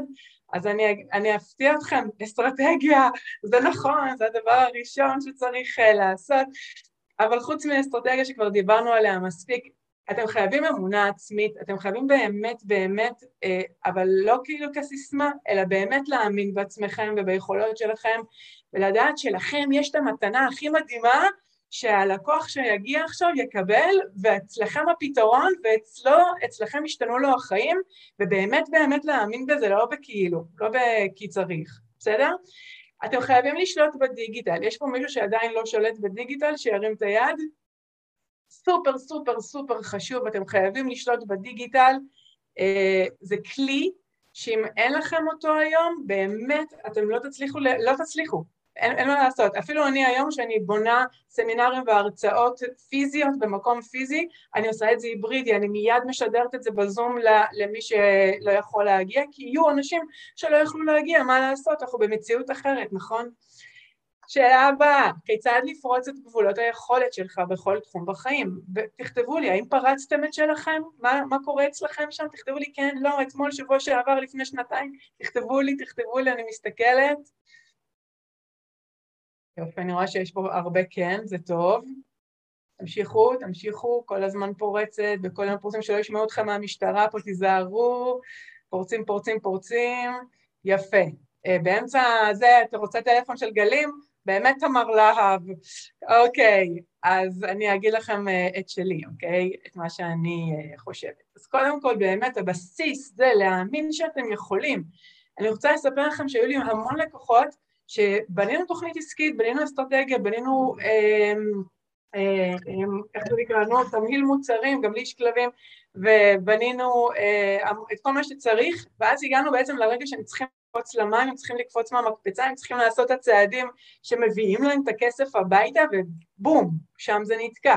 אז באמת, ת, ת, תאמינו, תייצרו סט כלים שמאפשר לכם אה, לעבוד, יש פה הרבה NLPיסטים, יש פה הרבה מטפלים, תשתמשו בהם, אתם חייבים לשחרר אמונות מגבילות ולשחרר דברים שלא אה, משרתים אתכם, חייבים גמישות מחשבתית, אם אין לכם גמישות מחשבתית לא תשרדו את הקורונה הזו, מצטערת להגיד לכם, כי באמת העולם שלנו משתנה כל רגע, אני, כשהתחילה הקורונה אני, אני דימיתי את זה ל... אה, לוחות טקטונים שאנחנו עומדים עליהם, וסוף סוף התייצבנו, ועוד פעם זה זז, ואז עוד פעם אנחנו כבר לומדים לעמוד עליהם, ועוד פעם זה זז. אז גמישות מחשבתית זה סופר חשוב. ושאלה אולי אחרונה, לא בטוח, אני כבר לא זוכרת את המצגת שלי, מה ההבדל בין אנשים מצליחים לאחרים? תכתבו לי את ההבדל לדעתכם בתגובות. בואו נראה מה ההבדל בין האנשים מצליחים לכאלה שהם לא, הם לא מוותרים, יפה, גלים, התלמידה טובה.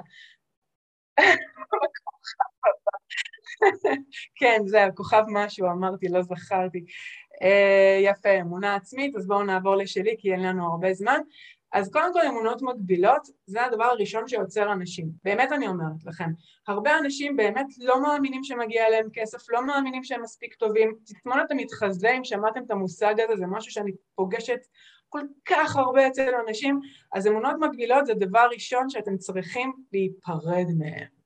ופחד. עכשיו אני רוצה להגיד לכם ש... פחד זה דבר מצוין, אני מאוד מאוד אוהבת פחד. כשאני מזהה פחד אצל הלקוחות שלי, אני אומרת, או, oh, פה קורה משהו.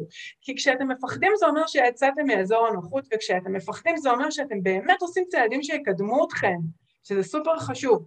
אבל הרבה אנשים מפחדים מהפחד, כמו שאמר שלמה ארצי, ולכן הם לא עושים כלום ונתקעים, זה עוצר. כמובן שגם לא לדעת להשתמש בכלים שרכשתם זה בעיה, כי הרבה מאיתנו במרוץ אחר הידע, עוד קורס ועוד הרצאה ועוד ערב עם איתמר חיון שמלמדים בו דברים, אבל תכלס בסופו של דבר אין את הכלים באמת לעשות את הדברים הפרקטיים. חוץ ממי שאיתי באקדמיה, פה כולם יודעים לעשות, הכל בסדר, אבל ברגע שאין את הכלים הפרקטיים, לא מצליחים, וזה עוצר אתכם ותוקע אתכם, וחבל. אז אני הייתי ליאת גפן הלוחשת לעסקים, אני מודה לכם על ההקשבה. אני אשים עכשיו בצ'אט את כל הפרטים שלי, יש גם את הלינק לתוכנית רדיו, כאילו מלא תוכניות רדיו, אבל יש שם גם את איתמר, תחפשו.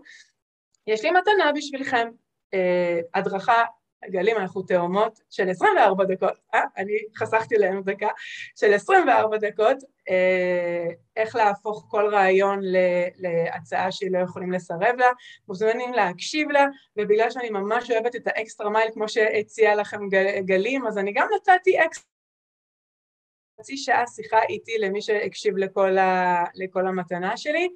אה, הנה, אני עכשיו משגרת את זה. באם. בבקשה. אז אתם מוזמנים לנצל את המתנה, ותודה שוב לכל האורחים שלי שהגיעו לפה, אני יוצא אותי מפין כי זה פדיחוש, ותודה לכולם. תודה, תודה, תודה, איזה אלופה ליאת, אחלה אנרגיות, רק שתדעי לך. ככה עושים את זה. וארז קינן אה, הצטרף אלינו, ארז הוא מלווה ומפתח אה, עסקים אה, במכירת מוצרי פרימיום, אז ארז אישית אה, עזר גם להמון אנשים להתאגד כאן עם הקמפיינרים שלו וכל הדברים, אז אה, ארז, בבקשה. ולדעתי הוא בדיוק התנתק והוא חוזר. הנה אתה. רגע, סליחה. רגע, אני אוציא אותך ממיון? כן. אה, יש כל כך הרבה משתתפים, אני צריכה למצוא אותך רגע. תודה רבה. יש לי אפשרות לעשות share וזה? אה, כן, יש. איזה כיף, איזה מגניב. טוב, תודה לכולם. קודם כל, בעשרה, אה, תרגיל, אה, קצת תנשמו, כי יש פה כאילו, וואו, הרבה וזה, וליאת הפגזת, יפה מאוד, תודה, היה מעניין מאוד.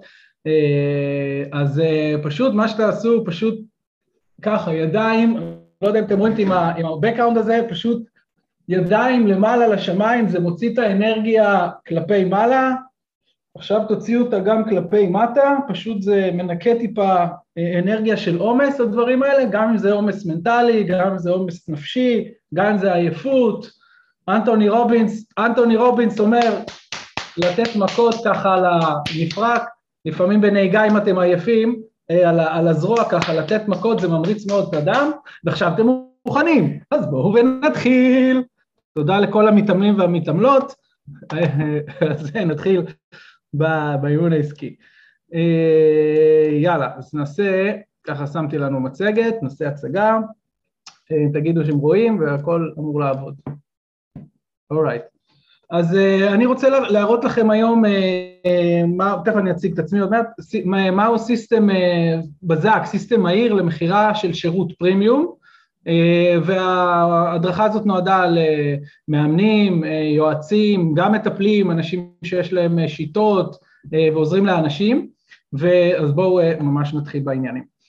אז קודם כל המטרה שלי מההדרכה הזאתי זה להראות ככה שהמפתח להרוויח כמה שמגיע לכם, אני מדבר בעיקר על מאמנים, יועצים, מטפלים, שנותנים, אה, שעוזרים לאנשים, המהות שלהם היא מהות של עזרה. אני באתי מרקע שגם עבדתי הרבה עם מוזיקאים, אז אני מכיר את המקום הזה של אה, המון המון לתת, והעניין של הכסף לא תמיד הוא, הוא יושב חזק בגלל כל מיני סיבות, ו, ויש תסכול, ואני בא כאן היום להראות לכם בהדרכה הזאת, פשוט יש לי מטרה אחת, שתצאו מכאן, שתבינו שהמפתח להרוויח כמה שמגיע לכם, אחד המפתחות, אני לא אומר שזה האמת הכי אבסולוטית, אבל היא דרך שירות או מוצר שעושים טרנספורמציה ללקוחות שלכם, אנחנו קוראים לזה גם שירות פרימיום.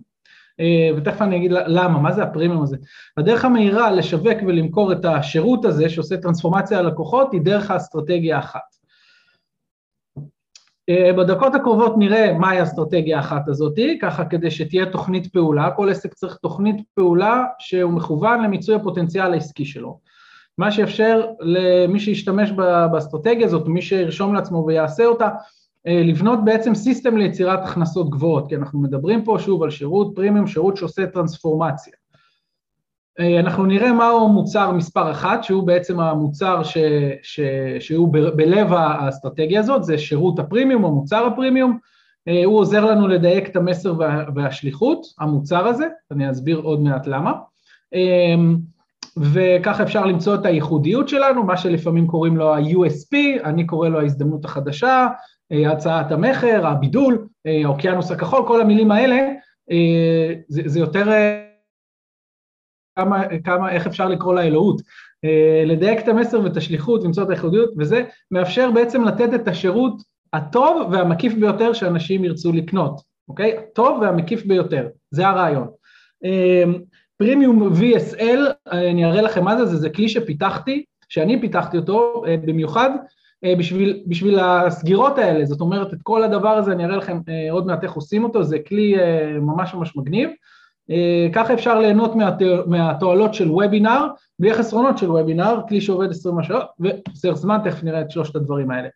עכשיו אם ההדרכה הזאת שווה את הזמן שלכם, אני אספר לכם את הסיפור בקצרה שלי, אני לפני אה, שנה אה, הייתי עם אה, תשע של, אה, שנות ניסיון בדיגיטל, אני לפני זה, אה, ככה בואו נגיד לפני עשר שנים הייתי די בטופ של התחום שלי כמפיק מוזיקלי ומלחין, mm-hmm, כן כן, אה, עבדתי עם המון אומנים, עם ריטה, דיוויד ברוזה, אה, השירים האמון, אברהם טל, מלא מלא מלא אומנים, הייתה לי הצלחה, הרכב שהצליח גם אה, בחו"ל, מה זה הצליח בחו"ל? שאני יורד מהמטוס ויש אוטו עם הוואן עם הפוסטר שלנו עליו, כאילו מדבקות שלנו על זה, זה הצלחה בפסטיבל ומקומות ראשונים תחנות רדיו, ובארץ הפקתי טקס פתיחת המכבייה. קיצור, הגעתי, הגשמתי את החלום שלי של אה, ילד שהיה מתופף בגיל ארבע, נהיה מפיק מוזיקלי, בית ספר רימון, כל השלבים האלה, וממש הגשמתי שם הרבה מאוד חלומות בתחום הזה, ומשהו דגדג לי לחפש דברים קצת אחרים, אה, הגעתי לשיווק הדיגיטלי, למדתי קצת ממנטורים בארצות הברית איך לעשות אה, שיווקי שותפים ו blog marketing ואת השיווק הדיגיטלי למדתי שם. יש לי רקע גם בשיווק רשתי וגם בשיווק במייספייס, מי שמספיק אה, ותיק יודע מה זה הדבר הזה, לפני טרום, טרום פייסבוק. אה, אז אה, אני מוצא את עצמי ככה מחפש איזשהו שינוי כדי בעצם יחד עם כל ההצלחה הזאת הגדולה בתחום של המוזיקה, יציבות לא הייתה שם ואני כבר מתחיל להקים משפחה, ילדה ראשונה נולדת ואני אומר אני רוצה להיות אה, אבא מסור, אני לא רוצה להסתובב בלילות בהופעות וכאלה, ואני מחפש איזשהו ביטחון, והחלטתי שהקטע הזה בשיווק, אני אתחיל בו. והתחלתי לעשות לעצמי כל מיני דברים, ואחר כך, אה, בגלל שגם הייתי בסביבה של אומנים, ואני תמיד הייתי כזה יזם, עסקי, אתם רואים כזה עם אקשן וזה כזה, תמיד, אה, והיו באים להתייעץ איתי. סליחה, להתייעץ איתי, כי ראו כבר שדברים קורים אצלי וזה, ואני החלטתי ב-2014, פתאום נפל לי ככה אסימון שאני מקים אה, אה, משהו שקוראים לו יוצרים לחופשי, שזה בעצם אה, מיזם עסקי, שהוא היה העסק, ה, בוא נאמר, הראשון שלי כמומחה בתחום הזה של מומחים, אוקיי? כמו המומחים היום שראיתם היום, אה, בתחום הזה של מומחים הייתי שם לאומנים, בעצם לימדתי אומנים לשווק בפייסבוק, אה, גם עשיתי להם קמפיינים, ככה לאט לאט נהייתי קמפיינר, השתפשפתי, עשיתי סדנאות, עשיתי כנסים, עשיתי כל מה שאפשר, וובינארים, תשעה קורסים דיגיטליים, דה דה דה דה המון ניסיון, המון דברים, וקופי רייטינג מאוד מאוד משך אותי, ואני מאוד טכני, אז גם והייתי עושה מצגות, לה, הכל הכל הכל הטכנולוגיה של השיווק, אה, ממש אה, אני בעניין, גם אוטומציות וכאלה, ובאיזשהו שלב אה, ראיתי, הייתי באיזה כנס של איזה מנטור ידוע בארץ לשיווק, וקמתי ותפסתי את הראש, כי יש שלושה דברים, אם אתם יכולים ללמוד משהו היום, זה לגבי האבטר. למדתי ש, שיש משהו מאוד בעייתי באבטר שלי, אה, אמור להיות לו כסף, לאומנים שלי לא היה כל כך כסף לשלם, אה, אמור להיות לו כאב בוער וברור ומוגדר, הם לא כל כך הבינו מה, מה, מה, מה כואב להם ושה, ושהפתרון של שיווק הוא באמת אה, הפתרון שלהם שהם צריכים אותו, היה מאוד קשה לשכנע את השוק בתוך הדבר הזה, והיה, ולא היה הרבה ממנו, היה מעט, מעט אנשים יחסית, באמת אוקיינוס כחול, אבל תחום מצומצם, והחלטתי בהחלטה מאוד מאתגרת, ש... שאני עוזב את התחום הזה, סליחה, לא עוזב את התחום, עוזב את, את הקהל הזה, זה ב... את כל האוטוריטה שבניתי, את כל הדברים, והחלטתי שאני פותח את עצמי לבעלי עסקים אחרים, לתת להם שירות כקמפיינר, אז הייתי עושה כמו מה שדיברתי קודם, וכמו אה, כל בעל עסק, השוק הזה של השיווק, של השיווק הדיגיטלי, של קמפיינים, אפילו שהייתי עושה את הדברים בצורה טובה כי היה לי הרבה מאוד ניסיון, זה אחד הפורים הגדולים שהיה לי בשוק, שהיה לי הרבה, הרבה יותר ניסיון, גם על עצמי וגם על אחרים, ועדיין היה, היה, הייתה לי בעיה, מה הייתה הבעיה? שהתחרתי עם, עם, עם, עם, עם קמפיינרים חדשים שנכנסו לשוק ו, ונהיה כבר מאוד צפוף, כל אחד עושה קמפיינים, כבר קורסים, כולם למדו את הקורסים בפייסבוק ואין מה למכור את הקורסים האלה יותר, ו, ונהיה צפוף, נהיה אוקיינוס אדום כזה, אבל אני הרגשתי מתוסכל עוד יותר, למה? כי אני נתתי ללקוחות שלי המון המון המון דברים, המון ערך, שהיו באים אליי אז הייתי עושה א', ב', ג', ד', ולא רק בונה את הקמפיינים, אוקיי? ואז הייתי מאוד מתוסכל, עד ש... וניסיתי כל מיני דברים, הלכתי למנ... ל... ל... ל... ליועצים עסקיים, תמיד יש לי יועץ עסקי, תמיד חייב שיהיה לכם בעסק יועץ עסקי, שילך איתכם אה, יד ביד, יגיד לכם מה לעשות, כי העסק הזה אפשר להיות בו מאוד לבד. והבנתי שיש אה, בעיה אחת חמורה, וזה הבעיה של התמחור שלי, ובעיה שאני נותן ערך גדול מדי ומוכר אותו במעט מדי, כל העניין הזה, וגם לא ידעתי בדיוק איך אני מציג את עצמי, כי מה, אני קמפיינר פלוס, קמפיינר פרו, כאילו לא ידעתי איך להגדיר את הדבר הזה, עד שנפל האסימון, נפלה הלבנה, והבנתי שמה שאני עושה זה בעצם אה, אה, מעטפת שיווקית מלאה, זה מה שאני נותן, פשוט הגדרתי את זה בצורה אחרת. אה, המנטור שליווה אותי אמר לי, אחי, אתה מוכר עכשיו את החבילה הזאת ב-15,000 שקל, לא פורס אותה בתשלומים כל חודש שאתה מקבל את הכמה אלפים, אלא אתה מוכר את זה בחבילה במקום, אתה מגדיר את זה בצורה נכונה ואתה מוכר מוצר שהוא אה, סופר פרימיום או פרימיום, אוקיי? פתאום התחלתי למכור את המוצרים האלה. עכשיו עשיתי אה, shift מאוד גדול ב, ב, בחודש, בשלושים ימים הראשונים, הייתי בהתלהבות גדולה, למה? כי סוף סוף הבנתי מה אני עושה. אה, אה, מיד הכנתי את המצגות שמיד ב-15,000 שקל, 10 מ-10, ממש, ממש כך, והמנטור שלי עזר לי איך לעבור את השלב הזה של המכירה הראשונה, של פתאום לא למכור ב-1,500 או ב-1,500 כפול 4 או ב-2,000 או כזה, פתאום למכור ב-15,000 זה גם משהו שהייתי צריכה לעבור איתו. אז זה היה נחמד, הגיעו מלא לקוחות, והתחלתי לעבוד, שכרתי קמפיינר שיעשה את הדברים הטכניים, ואני התחלתי לנהל ולתת את השירות. בחודש השני הייתה מכה, לא מכרתי כלום, אפס. למה? אז בחודש הראשון עברתי פי ארבע בהכנסות, עברתי את ה-130 אלף שקל או משהו כזה, ובחודש השני לא מכרתי כלום, אוקיי? אז כלכלית היה לי פורמה הזה, לא קרה כלום, פשוט הייתי צריך לתת את השירות. מיד שכרתי עוד אה, אה, אה, מנהלת אה, אה, פרויקטים ועוד כותבת, לאט לאט התחיל לגדול העסק שלי, היום הוא שמונה אנשים, והייתה לי אבל עוד בעיה, הייתה לי בעיה, כי כל אחד מהלקוחות רצה, רצה משהו אחר, ההוא היה צריך וובינר, האלה היו צריכים את זה, כל אחד, היה, כל אחד מהלקוחות היה צריך משהו אחר, ולא היה לי system מאוד מסודר. עד שהבנתי, אצלי בעסק, מה אני בדיוק עושה, והיה לי איזה shift, והתחלתי לבנות עם האנשים, רק ורק, אה, צמצמתי את הקהל שלי למאמנים, יועצים, ולפעמים מטפלים גם, תלוי, ואיתם בניתי את ה system שלהם לבנות את מוצר הפרימיום שלהם, אוקיי?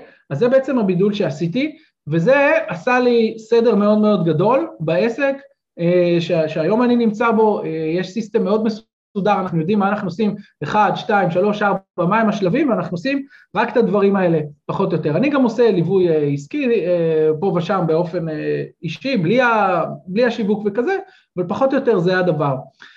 וזה הסיפור של הדרך שעשיתי מהאומן למקום שאני היום. מדהים, מדהים אתה ארז, אני מצטער שאני ככה אה, קוטע אותך. יש לי דקה? אה, קח לך את הדקה, כל כך מעניין, אתה אדיר. יופי, אז בואו נגיד שיש לכם חששות בצד, כל מיני חששות, ואחר כך אתם תראו את זה, אם תראו את ההקלטה אז תוכלו לעצור, אני לא אגיד לכם. יש כאן עדויות גם של לקוחות שעבדו איתי, מן הסתם אתה זה, מי אני, סיפרתי לכם תשע שנים בדיגיטל וכזה. עכשיו אני רוצה להגיד לכם, אם לעבור על הדברים בדקה, אז להראות לכם את האסטרטגיה בעצם, שזה הדבר הכי משמעותי כאן בכל הדברים האלה.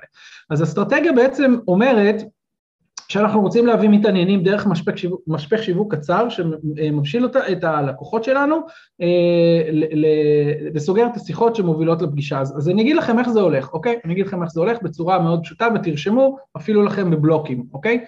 אז ככה, הדבר הראשון זה לעשות קמפיינים של היכרות של חימום. שיכירו את הקהל, קמפיין ראשון, מה שאנשים בדרך כלל חוטאים, הם ישר מובילים אנשים למתנה שלהם, למשפך שלהם, הם הופכים אותם ללידים וכל הדברים האלה. הדבר הראשון שצריך לעשות זה קמפיין של היכרות, שיכירו אתכם, טיפים, הסיפור האישי שלכם, כמו הסיפור שאני סיפרתי עכשיו, אה, שאני עובד עם הלקוחות וכותבים אותו, וכל, וכל מיני דברים שהם גורמים לקהל להיכרות, צפיות בסרטונים, אה, קמפיינים של מעורבות וכאלה. את הקהל הזה עושים לו remarketing, ולקהל הזה ש, ש, שהוא בעצם מתחמם כבר, אז מציגים לו מצגת ובעצם מביאים אותו לדף נחיתה ומציגים לו בעצם אה, מצגת, כמו המצגת שאתם רואים עכשיו, מה כמו? זאת המצ... אצלי זאת המצגת שאנשים רואים אה, בדיוק בצורה כזאת, רק באופן של 24 שעות. בלי וובינר. אמ, ואז הם מבשילים את עצמם, ל, ל, ל, הם רואים את המצגת, הם רואים את כל הסיפור, שימו לב בכמה, בחמש, לא יודע, בעשר דקות האלה, כמה הספקתי להעביר לכם, ובמהירות אני עושה את הדבר הזה בטווח של שמונה, עשר דקות, 12 דקות, אפשר להעביר בעצם את האלמנטים של, ה, של השיטה שלכם. אוקיי? ואז הייתי אמור כאן לדבר על מוצר מספר אחד, שזה בעצם ליצור את ההזדמנות החדשה שלכם, מהו הבידול, שמוכרים, שאם אני אומר עכשיו ללקוחות שלי, תמכ... מהו הדבר הכי גדול שאתם יכולים לתת ללקוחות שלכם? למאמנים ויועצים, בדרך כלל מטפלים, זה יהיה תוכנית ליווי, תוכנית ליווי שלושה חודשים, ארבעה חודשים, כי זה יהיה הכי גדול שהם יכולים. לא מוצר קטן, לא, לא, לא קורס דיגיטלי עם עוד איזה משהו, עם איזה קבוצת פייסבוק, אלא תוכנית ליווי. תוכניות ליווי אפשר למכור, מאמנים ויועצים, בין 8,000, 15, 20, 30, זה מוצר הפרימיום. דואגים שהמוצר הזה אה, יהיה דחוס ב, ב, בערך טוב של ליווי אישי שלכם כדי לחולל בהם טרנספורמציה. זה הרעיון, אוקיי? יאללה, מעולה ארז, תוסיף לנו גם את הדברים האלו בזה, כי אנחנו חוגגים פה אני, אני שם לכם, אני אשים לכם את המצגת הזאת, אני אשים אותה, יש לי אותה מוקלטת כמובן, תוכלו לראות את כולה. אה, שם אני מדבר, גם מה שחסר לכם כאן זה להראות את המצגת הזאת, וזהו, אני אשים גם, אה, בתוך מה שאני אשלח לכם, אני אשלח אה, דף נחיתה רק של המוקלט, ואפשר דרך זה, מי שרוצה לעשות איתי איזה שיחת היכרות כזאת, ואפשר לבדוק בשיחה הזאת אם יש לכם מוצר פרימיום ומה הוא יהיה. זה, זה דבר שאני אשמח בשמחה לעשות עם מי שרוצה. תודה. מדהים, מדהים, מדהים, תודה, תודה רבה ארז. חייב לציין מההיכרות שלנו ביחד, איש מדהים וגם מומחה בתחומו. Uh, והבא בתור, דודו פרידמן, דודו סוכן ביטוח והוא הולך לדבר על השפעת הקורונה על השימוש בביטוחי הבריאות ואני רק אגיד משהו קטן, שדודו מההיכרות שלנו הוא מהאנשים של ההשקט בבטחה, שהוא מגיע ועכשיו יספר לכם את הסיפור שלו, אז uh, דודו. תודה רבה, ערב טוב לכולם. Uh, וואי, איזה קצב היה לך, ארז, אני חייב להירגע רגע לפני שאני מדבר. סליחה, סליחה. לא, באמת. אתה לא יודע מאיפה אני בא, לפני כן... אני עולה אחריך עכשיו. זה לא, בדרך כלל בשעות האלה אני ישן, אבל לא, סתם. לא נראה לי, לא נראה לי. טוב, אז אה, אני ארים קצת אה, את עצמי. אז קודם כל נעים לי מאוד, ואני בדקה אחת אגיד לכם ככה את ההיסטוריה הקצרה שלי אה, בביטוח, משהו כמו 32 או 33 שנים. את רוב השנים אה, ביליתי בחברות הביטוח, אפשר לקרוא לזה כך, ביליתי, זה לא בילוי. הייתי שותף להרבה דברים, להרבה מיזמים. אה, הייתי שותף להקמה של שלמה חברה לביטוח. הייתי בחברות הביטוח בתפקידים שונים, ביניהם בכירים. בסוף 2014 החלטתי שמספיק ויצאתי לעצמאות.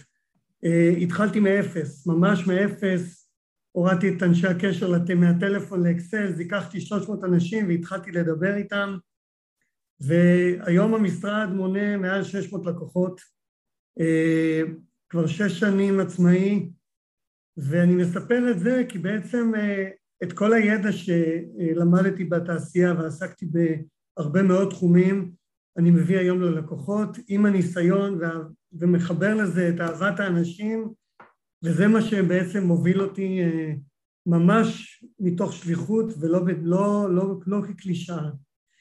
והיום בחרתי לדבר על, אה, באמת על החיבור של אה, התקופה שלנו, בריאות, ביטוח, קורונה.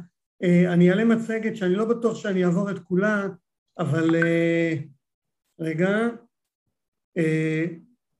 אני, תעזור לי קצת. איך אני... טטטם? רגע. איקס מצד שמאל? כן. אוקיי. זהו? אני, אתם רואים? אתם רואים את המצגת? רואים היטב. יופי, מעולה. אז uh, אני קראתי לזה המפץ הגדול, כי בעצם קרה פה משהו uh, שהעולם לא מהרבה בחינות, אבל בעיקר מבחינת בריאות, והמפץ הזה מצא את ישראל ואת מערכת הבריאות שלנו, אני חושב במצב הכי גרוע שלה, מערכת מורעבת, ששנים אה, בעצם חסכו ממנה כסף, וגם היום, אחרי שכבר הקורונה פה מעל שנה, שמחלקות קורונה קמו, וצריך להגיד שאפו גדול למערכת הבריאות, כי היא ידעה להתאים את עצמה ולתת את הפתרון כשנתנו לה כסף.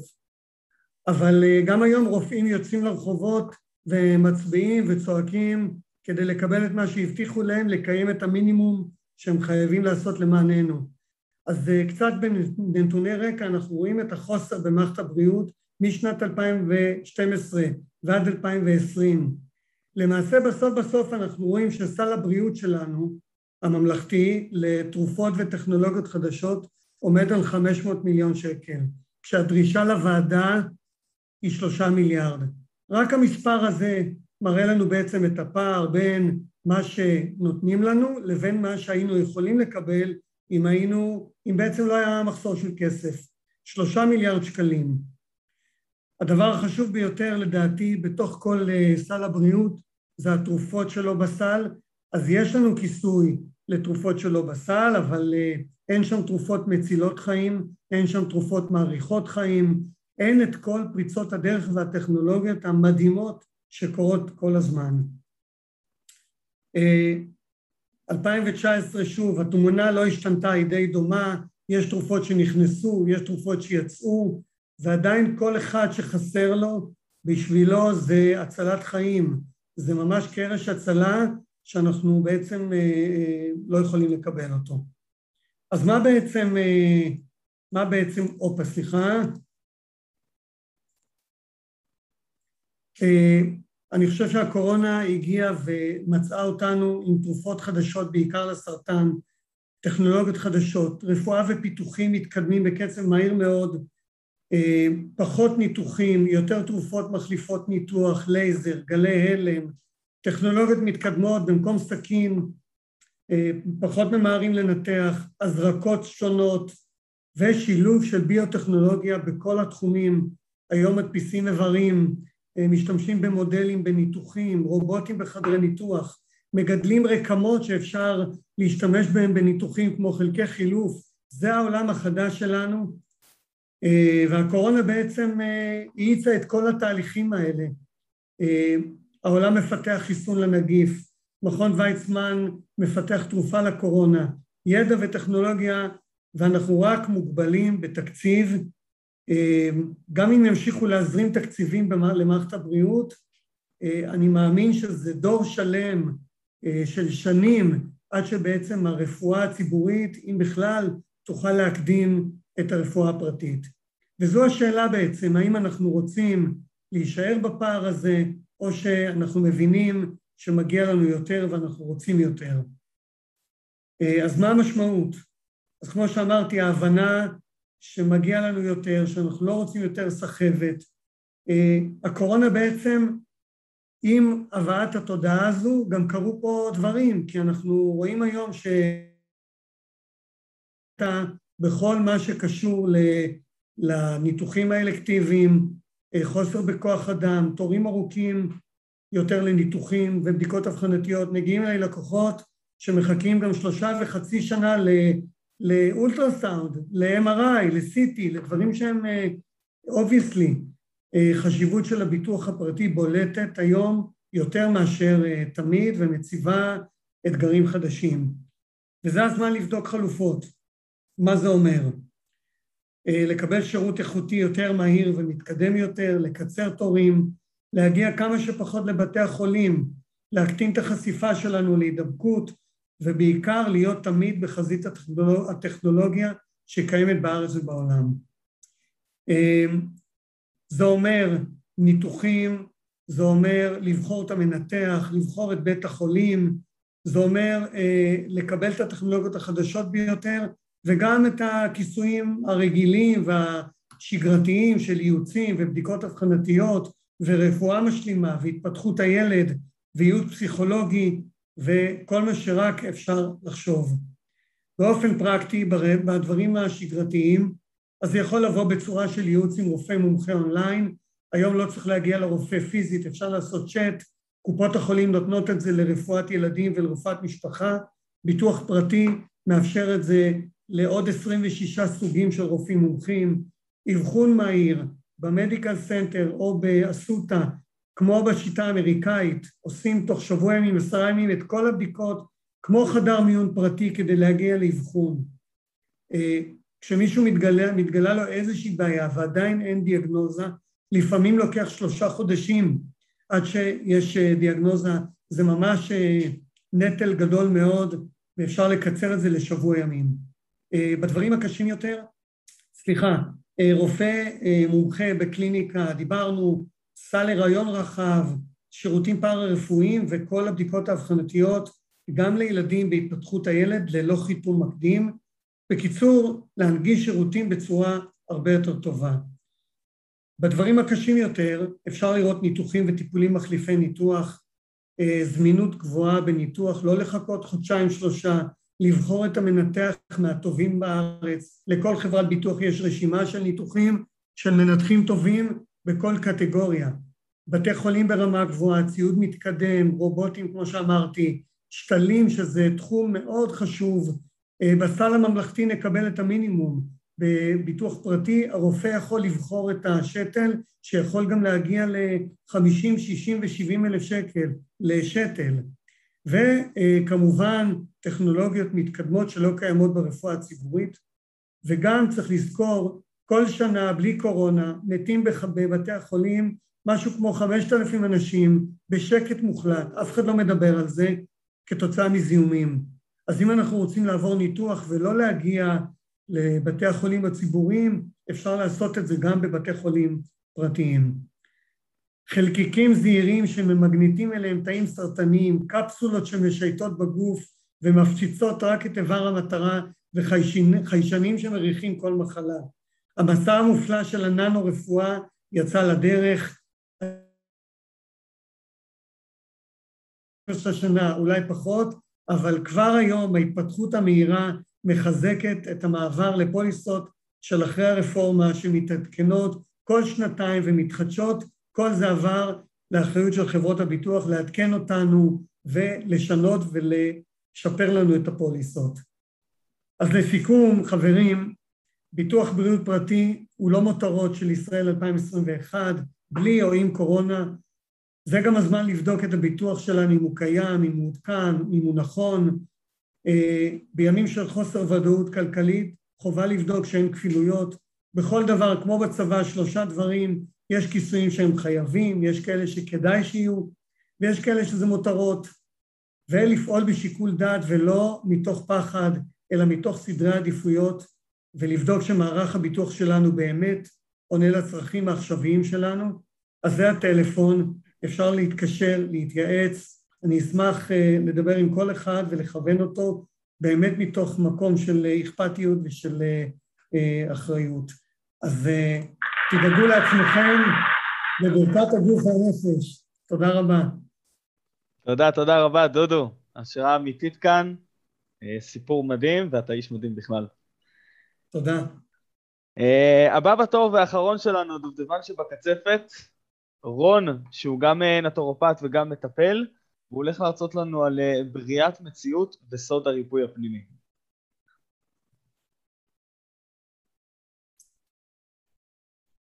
אה, רק שנייה, סליחה רון. רגע.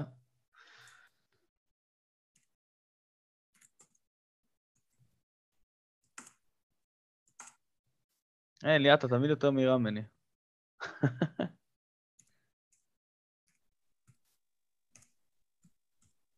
יש?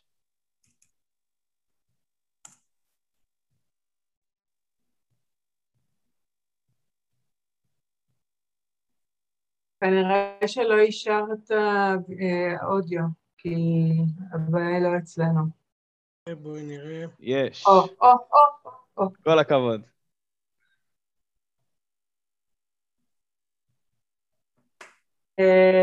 כשאתה מדבר את ההרצאה שלך זה מפסיק, כשאתה אומר בוא נראה זה, זה חוזר, אז אולי אתה רוצה בוא נראה ו... וזהו. לא, לא שומעים. לא, לא שומעים אותך רון? אותי או לא שומעים אותי? יש. שומעים. או, או, תודה רבה. או. אוקיי, אז ערב טוב לכולם. אני רון, אני מלווה, אני נטורופט, אני מעשה רפואי, אני מטפל במגע, אני מטפל בדיקור. בחמש שנים האחרונות אני חוקר רפואה שהיא טבעית, אה, בגלל אה, סיבות אישיות כאלה ואחרות, אה, ניסיונות לא מוצלחים, נקרא לזה, עם הרפואה המערבית, שהביאו אותי למצוא רפואות עתיקות, רפואות שהן חכמות הרבה יותר ממה שיש לנו כיום, בעצם למצוא את כוח הריפוי הטבעי של הגוף. דודו עכשיו דיבר איתנו על, על הסרטן ומחלות, שמות כאלה מאוד מאוד מפוצצים. עכשיו, האם השאלה שככה עלתה לי בזמן ההרצאה של דודו, האם יש לנו בכלל, או היה לנו פעם את הידע ואת הכוח לרפא סרטן. ביום יום מה שאני עושה זה בגדול אני מלווה בתהליכים של הרזייה, אה, מכיוון שיש לי עם זה ניסיון אישי עם הקרובים אליי, אמ, פשוט כי אנחנו, אנחנו אני ישר ניגש ל, לעיקר של ההרצאה, שדיבר עליה גם מתן, שאני בורא לעצמי את המציאות. איזה מציאות אני בורא לעצמי? ההוויה שלי בעצם זה מה ש... אמ, מה שיבוא לידי ביטוי מבחינת היצירה של התודעה ביום-יום שלי. אמ, הריפוי מתחיל מבפנים, איך אמרנו. אמ, נכון שיש היום פעולות כירורגיות מאוד מאוד מסובכות, ויש רובוטים מאוד מתקדמים, וננו-טכנולוגיה שנכנסת לתוך התאים ויכולה להגיד לנו, אבל למה הגוף מלכתחילה יצר איזושהי מחלה? מה המטרה במחלה הזאת? האם זה בא לסמן לי משהו? האם זה בא להגיד לי משהו באורח החיים שלי, הוא לא מתאים לי? הוא לא הרמוני עם, ה, עם הצריכי הגוף. אז uh, באמת אפשר uh, לראות uh, שיכול להיות שכן. Uh, אז הריפוי מתחיל מבפנים. Uh, מה, שזה, מה שזה אומר, יש לי גם כלבים בו, מה שזה אומר, לפי, הנה יש לי פה את ספר של ג'ו דיספנזה, אם אתם מכירים את הדוקטור המטורף הזה, שיש להם אוניברסיטה בלתי תלויה באוסטרליה, שהם עושים מדידות, גלי מעולה את מכירה, שהם עושים מדידות של הגוף בזמן מדיטציה, גם על גלי מוח וגם מדידות של התדרים בתוך החדר. כלומר, התדרים בתוך חדר יכולים להשתנות בהתאם לתחושות שאני מרגיש. לפי מה שהם אומרים, אימושן אה, זה בעצם, אימושן אה, זה רגש, אימושן זה אנרגיה במושן, זה אנרגיה בתנועה. אז איפה שאני שם את האנרגיה שלי, שמה הולכת, איפה שאני שם את הרגש שלי, לשם הולכת העגל, ילך במקומות של פחד, של דאגה, של קינה, ברגשות הנמוכים, מאוד, אז ככה גם, ככה גם יראה לנו המציאות שלנו. אם אני אשים את האנרגיה שלי ברגשות של אהבה, של יצירה, של קבלה, ככה אולי באמת החיים שלי ישתנו בהתאם לזה. אמ, האם התזונה, איך התזונה משפיעה עלינו על רגשות? אם אנחנו יודעים שכל המחלות בעצם אנחנו מגלים את זה ברפואות עתיקות שהן אה, רגשיות, שמגיעות ממקומות שהן אה, לאו דווקא, לאו דווקא ארציים, כמו מזון או תזונה. אה, יש אסכולות בקבלה שאומרות שמחלות לפעמים מגיעות מגלגולים קודמים שלנו, אז לכן למצוא את שורש הבעיה הוא לא תמיד, לא תמיד הדבר שיביא לנו את הריפוי ואת המזור בעצם. אמ, לאחרונה הייתי עד בכמה תהליכי ריפוי והבראה ספונטניים לכאורה, מטורפים, שבאמת, אמ, לדוגמה, אחד האנשים שהייתי באיזה סדנה שעברתי, הפסיק להרכיב משקפיים אחרי פעם אחת של מדיטציה נקודתית, שזאת לא הייתה המטרה של ה... לא הייתה המטרה, לטיפול הזה של המדיטציה, של הסשן הזה, ובכל זאת הוא קיבל מעצמו, מבפנים שלו, ריפוי על משהו שהוא בכלל לא ידע שיש לו את היכולת לקבל עליו ריפוי. משקפיים לכאורה זה שהוא פגם מולד, פגם גנטי. עכשיו, אנחנו לא מדברים על סרטן ודברים כאלה שגם זה עובר לפעמים מהר מאוד, לפעמים לאט מאוד, לפעמים הדרך להבראה מסרטן היא עצומה והיא כרוכה ב-90 יום של צום מאוד קיצוני, ולפעמים באמת, הם, עוד פעם, בספר של ג'ורדי ספנזה יש עליו מלא חומר באינטרנט, מלא מלא מלא.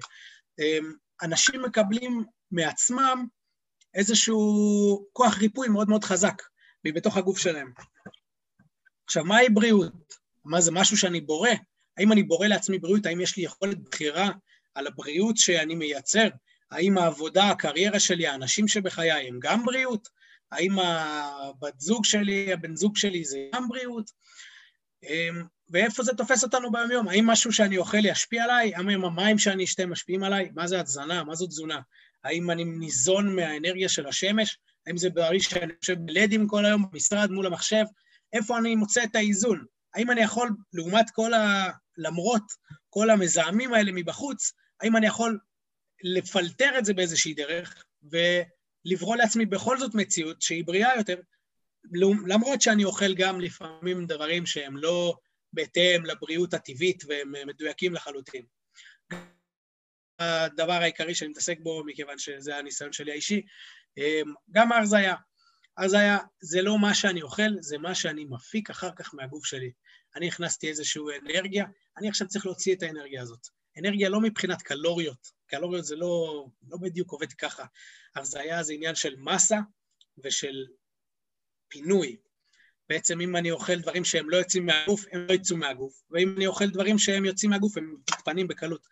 למרות זאת, יש אנשים שיאכלו לא משנה מה הם יאכלו והם ימשיכו להשמין, ויש אנשים שלא משנה מה הם יאכלו, הם לא ישמינו. וזה פה נכנסת ההוויה שלנו. מקודם כמה חברים פה דיברו על ההוויה שלנו, על התדרים שאנחנו מרגישים בהם, עם כל מה שאני מכניס אליו. הוא לא בשנאה עצמית, אלא הוא באהבה עצומה, באושר אינסופי, באור עליון אינסוף. אז כן, אין ספק שאם ההוויה שלי של בן אדם רזה, ושל מצליח ושל חזק, זה מה שזה יקרה. כי איפה שאני שם את האנרגיה שלי, איפה שאני שם את הרגש שלי, זה מה שמגיע אליי בחזרה. אז אני שם את האמושן, את הרגש שלי באהבה, בקבלה, בהכרת תודה. אהבה והכרת תודה זה הרגשות שמהדהדים הכי חזק. כנראה ל, ל, ללב ולמוח שלנו יש איזושהי הרמוניה ביניהם, שהיא יוצאת מאיתנו לתוך השדה הקוונטי, כמו שאומרים, ב, גם בקבלה דרך אגב, שיוצאת לשדה הקוונטי הרגשות שלנו. אז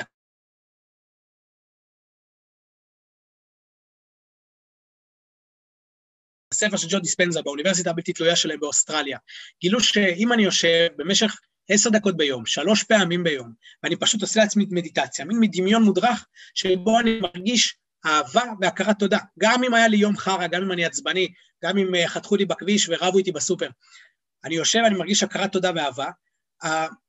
יש שם איזה מדד של אה, מערכת החיסון. המדד הזה עלה באיזה 40-50 אחוז, והרמות סטרס של קורטיזול, שאפשר למדוד אותם בקלות, ירדו באיזה 17 אחוז. זה, כל זה מדובר בשלושה ימים. שלושה ימים שהרגשתי בכוח, אהבה והכרת תודה. אנחנו דיברנו על uh, תודעת שפע. אני רוצה להרגיש בתודעת שפע, זאת אומרת שאני צריך לשבת ולהרגיש את השפע הזה. האמושנס האלה, הרגשות האלה, הם מה שימשוך את זה מהשדה הקוונטית, הרגשת השפע הזאת. יכול להיות שיש לי אפס שקלים בבנק ומינוס 200 אלף, אני יכול להיות גם הכי מיליונר בעולם ועדיין להרגיש אומלל ושאין לי מקום, ואין לי שום דבר. לכן התודעה והבראיית מציאות שלי מתחילה קודם כל באנרגיה שנשלחת ממני, בהרמוניה, בהרמוניה שיוצאת לי מהלב.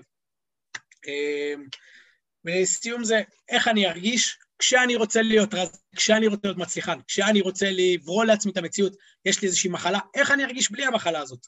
האם אני יכול להיות, אמ, מבחינת דמיון מודרך, חלימה מודעת, לא משנה איך תקראו לזה, האם אני יכול להיות במקום הזה, שבו אני מרגיש את מה שאני ארצה להשיג לעצמי. אני רוצה שיהיה לי בית גדול ועבודה טובה, אני רוצה לקבל את הבריאות האולטימטיבית, אני רוצה לראות טוב ולעשות ספורט שהוא מעבר לתפיסה שאני, של המסוגלות שלי העצמית, אני יכול לדמיין את זה. אם את לא מסוגלת לרוץ עשר קילומטר, שאלה את מסוגלת לראות את עצמך רצה, לדמיין את עצמך רצה בחוף הים, מחיפה. זה משהו ששווה מאוד לעשות. זה משהו שקורה לעצמי מציאות. אמ, איתמר, תגיד לי כשנגמר. אמ, עוד אה, עוד uh, ניסוי מאוד מאוד מעניין שהם עשו כאן, הם נתנו לאנשים החל מלנגן לפסנתר, ועד באמת לעשות ספורט. וגילו שאם אני אדמיין, אני מרים משקולות ואני אתאמן על זה, הגוף שלי לא ידע שדמיינתי את זה. הגוף שלי, אפשר לעבוד עליו. אז כדי לעשות ספורט, וכדי להתאמן, וכדי לרוץ, וכדי להרים משקולות, לא חייבים לצאת מהבית, אני יכול לדמיין את זה, אני יכול להיות בתחושות האלה. אמ, כולנו יכולים לתאר לעצמנו איך זה מרגיש. והגוף שלנו, בהתאם לזאת, יעשה את העבודה המנטלית, את העבודה הרגשית, העבודה הקוונטית, לא משנה איך תקראו לזה, ומגיע, ונגיע לאיזשהו אה, שינוי ואיזשהו תהליך חדש. הם לא מאמינים לי, תנסו בעצמכם. זה מדהים, זה נהדר, זה מושלם, זה שינה לי את החיים, זה שינה לחברים שלי, לקרובים שלי, למטופלים שלי.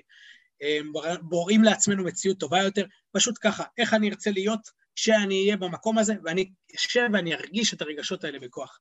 התזונה וזה, נכון, זה חשוב, זה מדהים, זה עוזר לי להעלות את התדר, אמ, אבל זה דבר משני. אני יכול לאכול מאוד מאוד בריא, והרגשות שלי לא יהיו, לא יהיו מספיק שם. אמ, מדהים. תודה, תודה רבה, רון. יאללה. תודה, שים כאן את הפרטים שאם אנשים ירצו ליצור איתך קשר. בטח, אה, גם בתזונה, צמחי מרפא, כל דבר שאתם רוצים, הצמחים הם אה, לא מרפאים, אבל הם מאוד מאוד תומכים בתהליכי ריפוי, באמת יש להם כוח אנרגטי מאוד מאוד חזק, אה, ככה גם למזון, אז אם מישהו צריך משהו בנושא הזה, מוזמנים יותר לפנות. ערב, שנה טובה, חג שמח, תודה רבה, מלא בשמחה, שפע, עושר, אהבה. קבלה, שגשוג, אמן ואמן ואמן. תודה רבה. אמן, אמן. תודה, תודה רבה. חברים, תודה רבה לכל מי שהיה. אני רק אסכם את הדברים, כי זה פשוט נשפך כאן כל כך הרבה ידע וכל כך הרבה קצוות. אמ, אז קודם כל תודה שהייתם וששיתפתם, ואני רק אגיד איזשהו משפט קטן בהרצאה שאני הכנתי בראשונה, שבסופו של דבר, כשאנחנו רוצים להגיע לאיזשהו יעד או מטרה, אנחנו צריכים מישהו שיקח אותנו לשם. אז אם אני עכשיו בתור בעל עסק ואני צריך עזרה במיתוג, ויש לי כאן את גלים לצורך העניין, אז גלים יכולה לקחת אותי. ואם אני עכשיו צריך ביטוח, ודודו כאן איתנו, והוא עוזר לנו בדברים האלה, אז תודה לך דודו. אותו דבר לגבי ארז, וליאת האלופה עם העסקים, ואם אני רוצה לכתוב ספר, אני הולך לנתני. אז חברים, תודה רבה ששיתפתם, ובסופו של דבר, אנחנו רוצים להגיד תודה על מה שיש לנו, כי זה ממש לא מובן מאליו, ואני מאמין שהקהילה שה, הזאת שנוצרה לנו כאן בהרצאות האלו, אנחנו יכולים להמשיך עם זה, ובסופו של דבר ללמוד, כל הזמן רק ללמוד דברים חדשים. אז תהיה לכולנו שנה טובה, וכל הכבוד אגב על, על הזמנים, ושוב פעם, תודה רבה. תודה רבה. תודה לכולם. תודה לכולם. ארגנת את זה. תודה לכם, אלופים. שמח, שנה טובה. ביי, שנה טובה. אהבתי את הנביקה. תודה רבה. שנה טובה. ביי, טוב. תודה שהאזנתם לעוד פרק ב"מקפיצים את העסקים". אם גם אתם רוצים להשתתף בכנס הבא של קהילת מיינדסט של אלופים, פשוט תכתבו לי הודעה ואני אצרף אתכם. אני מאמין שלכל בן אדם צריכה להיות במה, בין אם היא קטנה ובין אם היא גדולה. החלום שלנו מתחיל בזה שאנחנו עומדים מול הפחדים שלנו. אז אל תשכחו להתמודד מול הפחדים, ובכל יום אנחנו מנצחים מחדש. נתראה בפרק הבא.